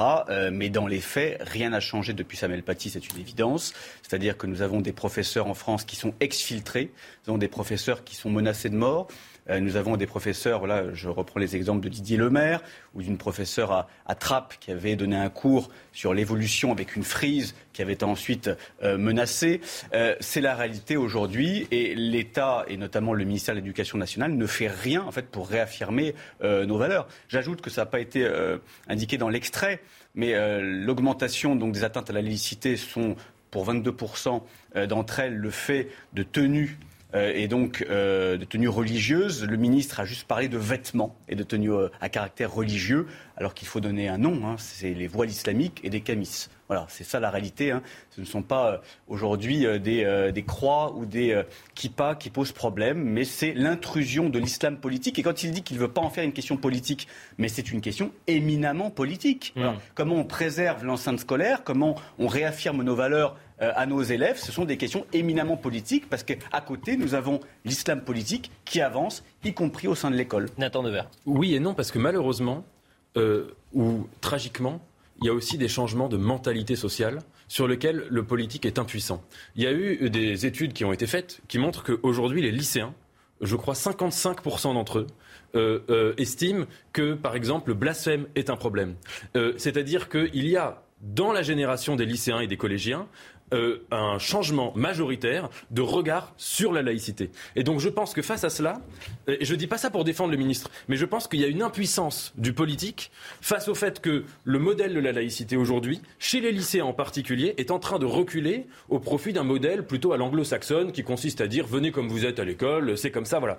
Euh, quoi qu'on en pense, c'est ce que pense la majorité aujourd'hui des lycéens. Et il me semble qu'on met n'importe quel ministre de l'éducation euh, au ministère, ça ne va pas changer ce mouvement de fond qui ne dépend pas du politique. Pierre ça ne dépend pas du, du politique, Pierre Gentillet Alors, ça ne dépend pas que du politique. Et c'est là la, nuance que j'apporterai, c'est-à-dire qu'en fait c'est un phénomène global. Hein, si on parle en l'occurrence ici euh, de, de, bah, de, soutenir, en fait, là d'abord, premier sujet, c'est soutenir les enseignants. Et les enseignants ne sont pas assez soutenus.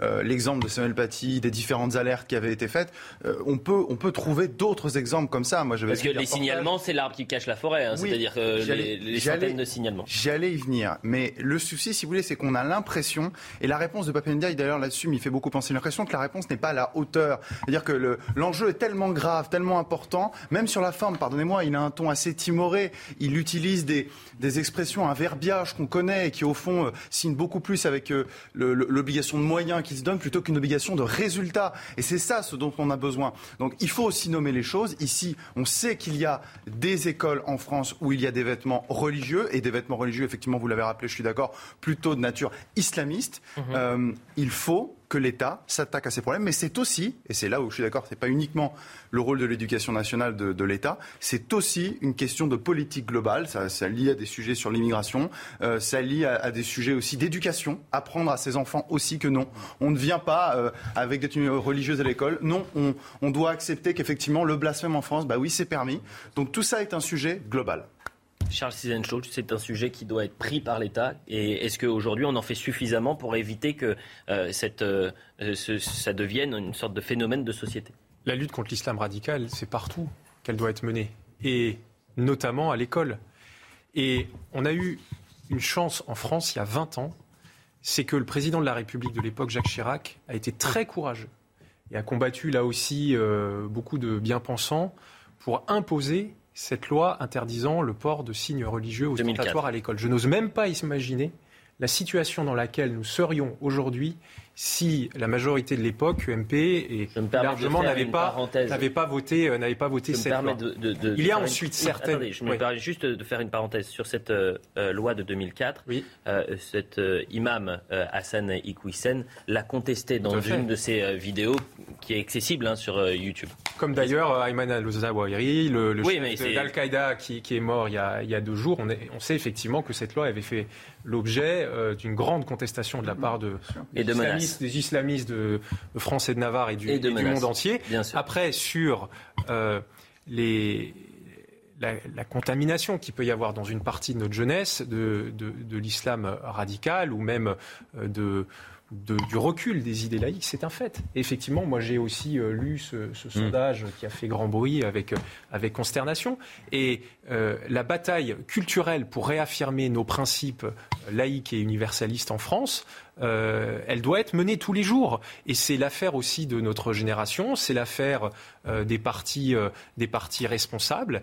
Et en tout cas, moi je serai toujours derrière les enseignants et nous devons être toujours les enseignants, derrière, nous devons toujours être derrière les enseignants, qui ont le courage de dénoncer et de s'interposer pour défendre notre école libre et laïque. Écoutez, autre thématique, et cette fois-ci, euh, ça va être un, vrai débat qui pourrait être reporté à votre rentrée, parce que finalement, ce sera, vous rentrez, les vacances, c'est maintenant, et c'est 3 octobre.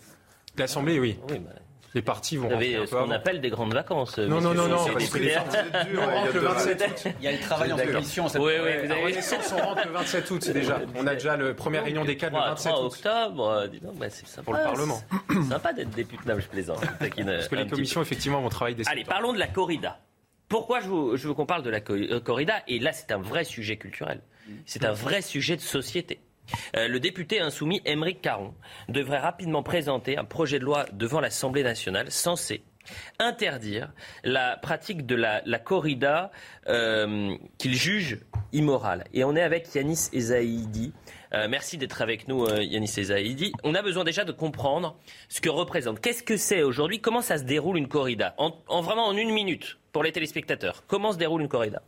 Une corrida en une minute, c'est un taureau qui, euh, qui donc euh, est lâché euh, dans l'arène, un torero qui va faire quelques premières passes pour apprendre à connaître le taureau. Il va y avoir ensuite un picador qui va le piquer au garrot. Ensuite, on va lui poser des banderilles et ensuite le matador va faire ce qu'on appelle une faena, c'est-à-dire qu'il va essayer de, de, de, créer un enchaînement de passes le plus, les plus les passes les plus belles possibles pour euh, créer quelque chose d'artistique et, euh, tirer euh, de la matière brute et agressive et animale du taureau quelque chose que lui a imaginé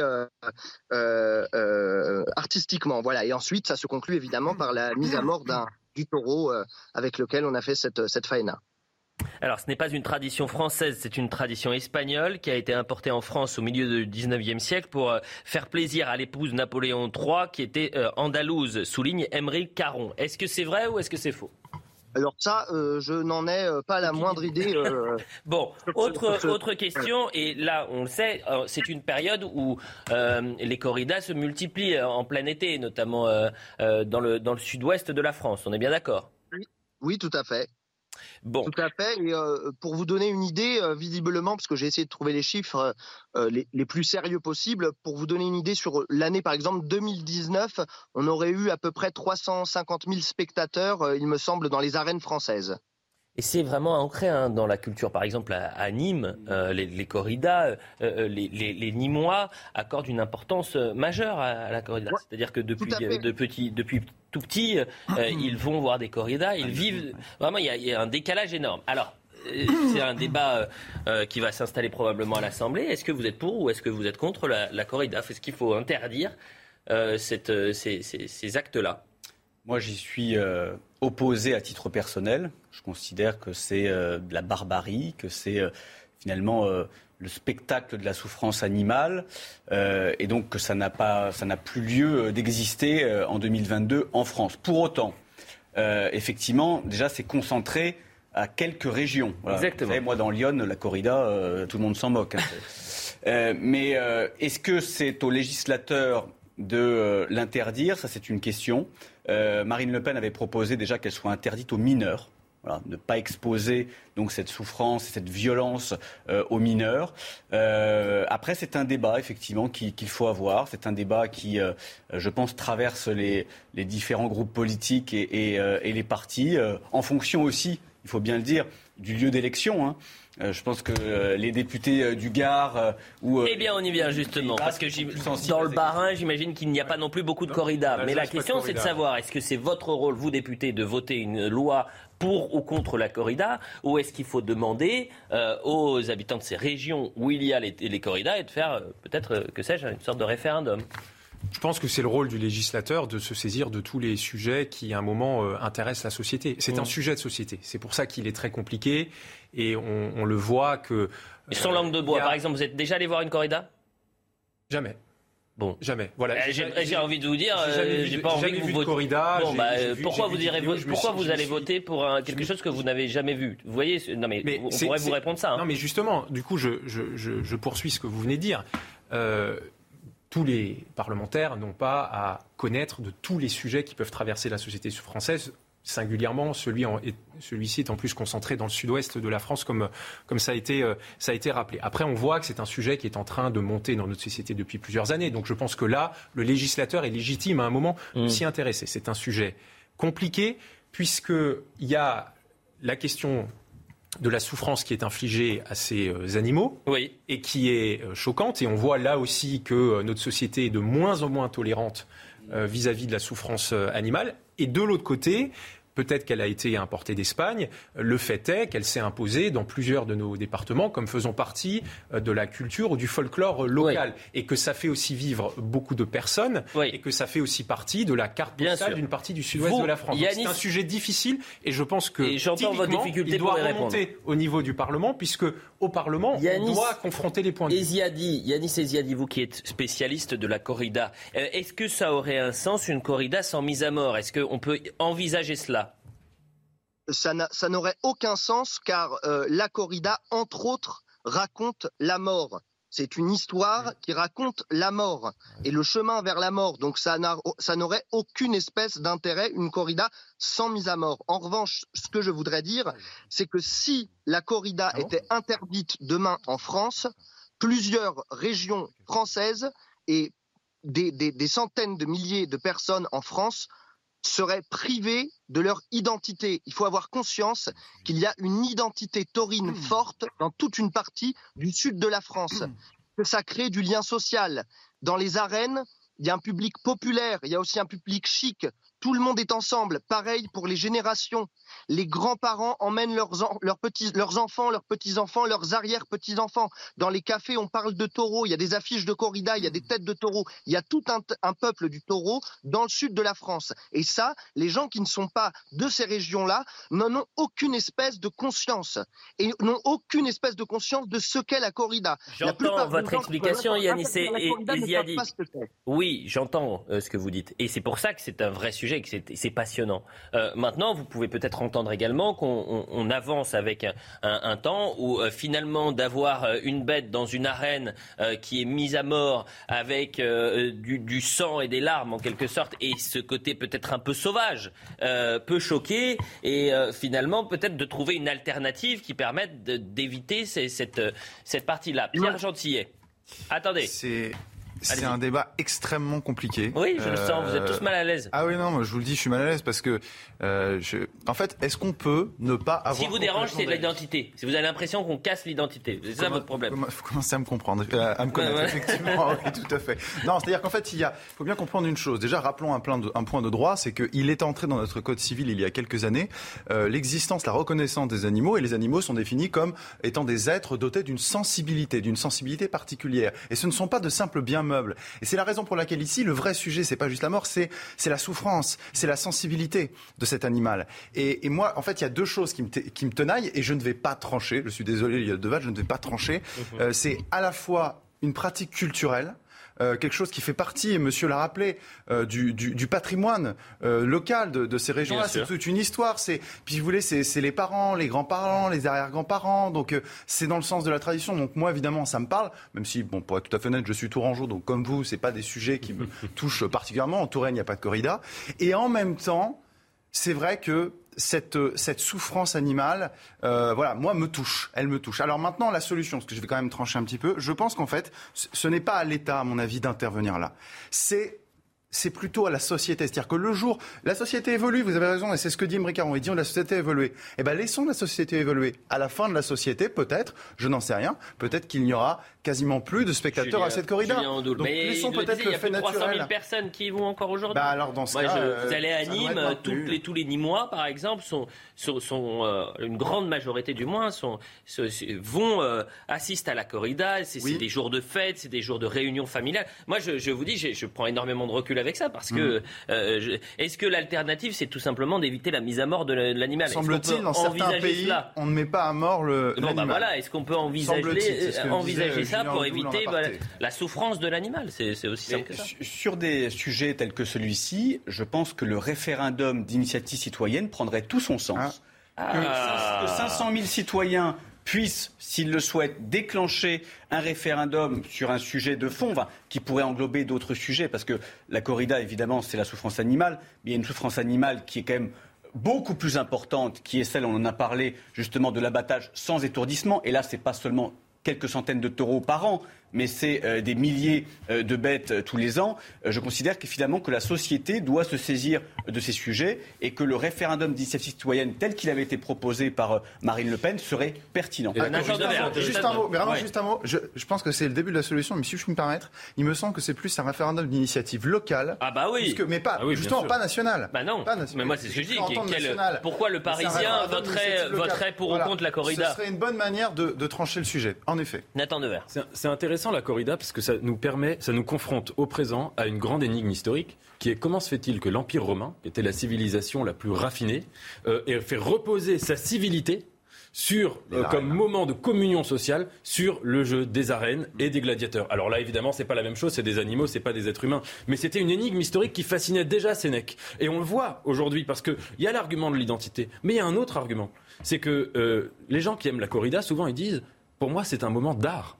Et c'est vrai que même il y a des écrivains, des Léris, des, qui ont euh, expliqué que c'était un moment de grande euh, beauté, artistique. Face à la mort, et donc, si vous voulez, c'est, ça pose une question qui est la question euh, de la souffrance animale et la question aussi de est-ce que la justification culturelle esthétisante hmm. d'un spectacle de mort peut, peut le, le, légitimer? Le mot de la fin peut-être avec vous, Yanis et, Ziadi. Et je rappelle que vous êtes spécialiste de, de corrida, également comédien un, tiens, euh, un, référendum d'initiative locale, un référendum local. Est-ce que vous y êtes favorable?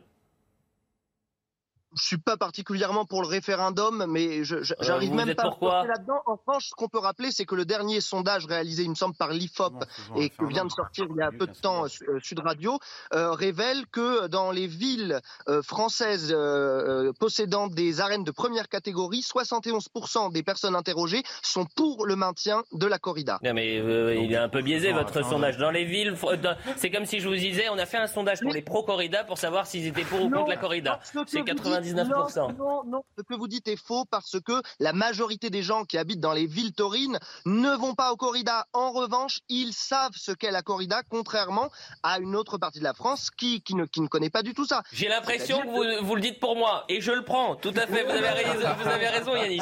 mais je l'assume complètement. C'est pour ça, moi, je suis, un, je suis un, un vrai spectateur de ce débat-là et je ne me permets pas de donner mon avis sur, sur la corrida. J'essaie juste d'imaginer peut-être des alternatives pour éviter que les bêtes souffrent. Voilà, et que des milliers de personnes qui se retrouvent dans une arène avec euh, une mise à mort d'un animal, je peux comprendre également, et vous pouvez peut-être le comprendre, que ça puisse choquer. Non, car la Ah souffrance bon, bah non, animale. bah, Bon, bah. Non, parce que la souffrance animale aujourd'hui, elle se trouve dans les élevages intensifs, dans Oui. plein d'abattoirs. Ah, mais ça égale, mais on n'a jamais dit le contraire. Mais vous avez raison. Yanis, euh, je suis désolé, il n'y a pas de référendum pour le coup parce que c'est la fin de l'émission et je suis obligé de vous couper. Et je vous dis au revoir. Allez, merci beaucoup. Très ravi de vous retrouver. Je pense que ce débat, il va euh, continuer dans les prochains jours. Donc on, on se retrouvera euh, bien évidemment. Euh, merci à tous les quatre. C'était un plaisir de, de vous, de vous avoir pour cette deuxième partie de l'heure des pros. C'était un peu animé comme à chaque fois, mais toujours dans le, dans le respect et c'est ça qui compte. Euh, Midi News, dans un instant, avec Barbara Klein. Et nous, on se, re- on se retrouve ce soir pour l'heure des pros 2. Bonnes vacances, messieurs les députés. Oh, pas encore. Pas encore, c'est quand? Deux jours encore. Deux jours. Ah, Elle est dure la vie des députés, franchement. vous devez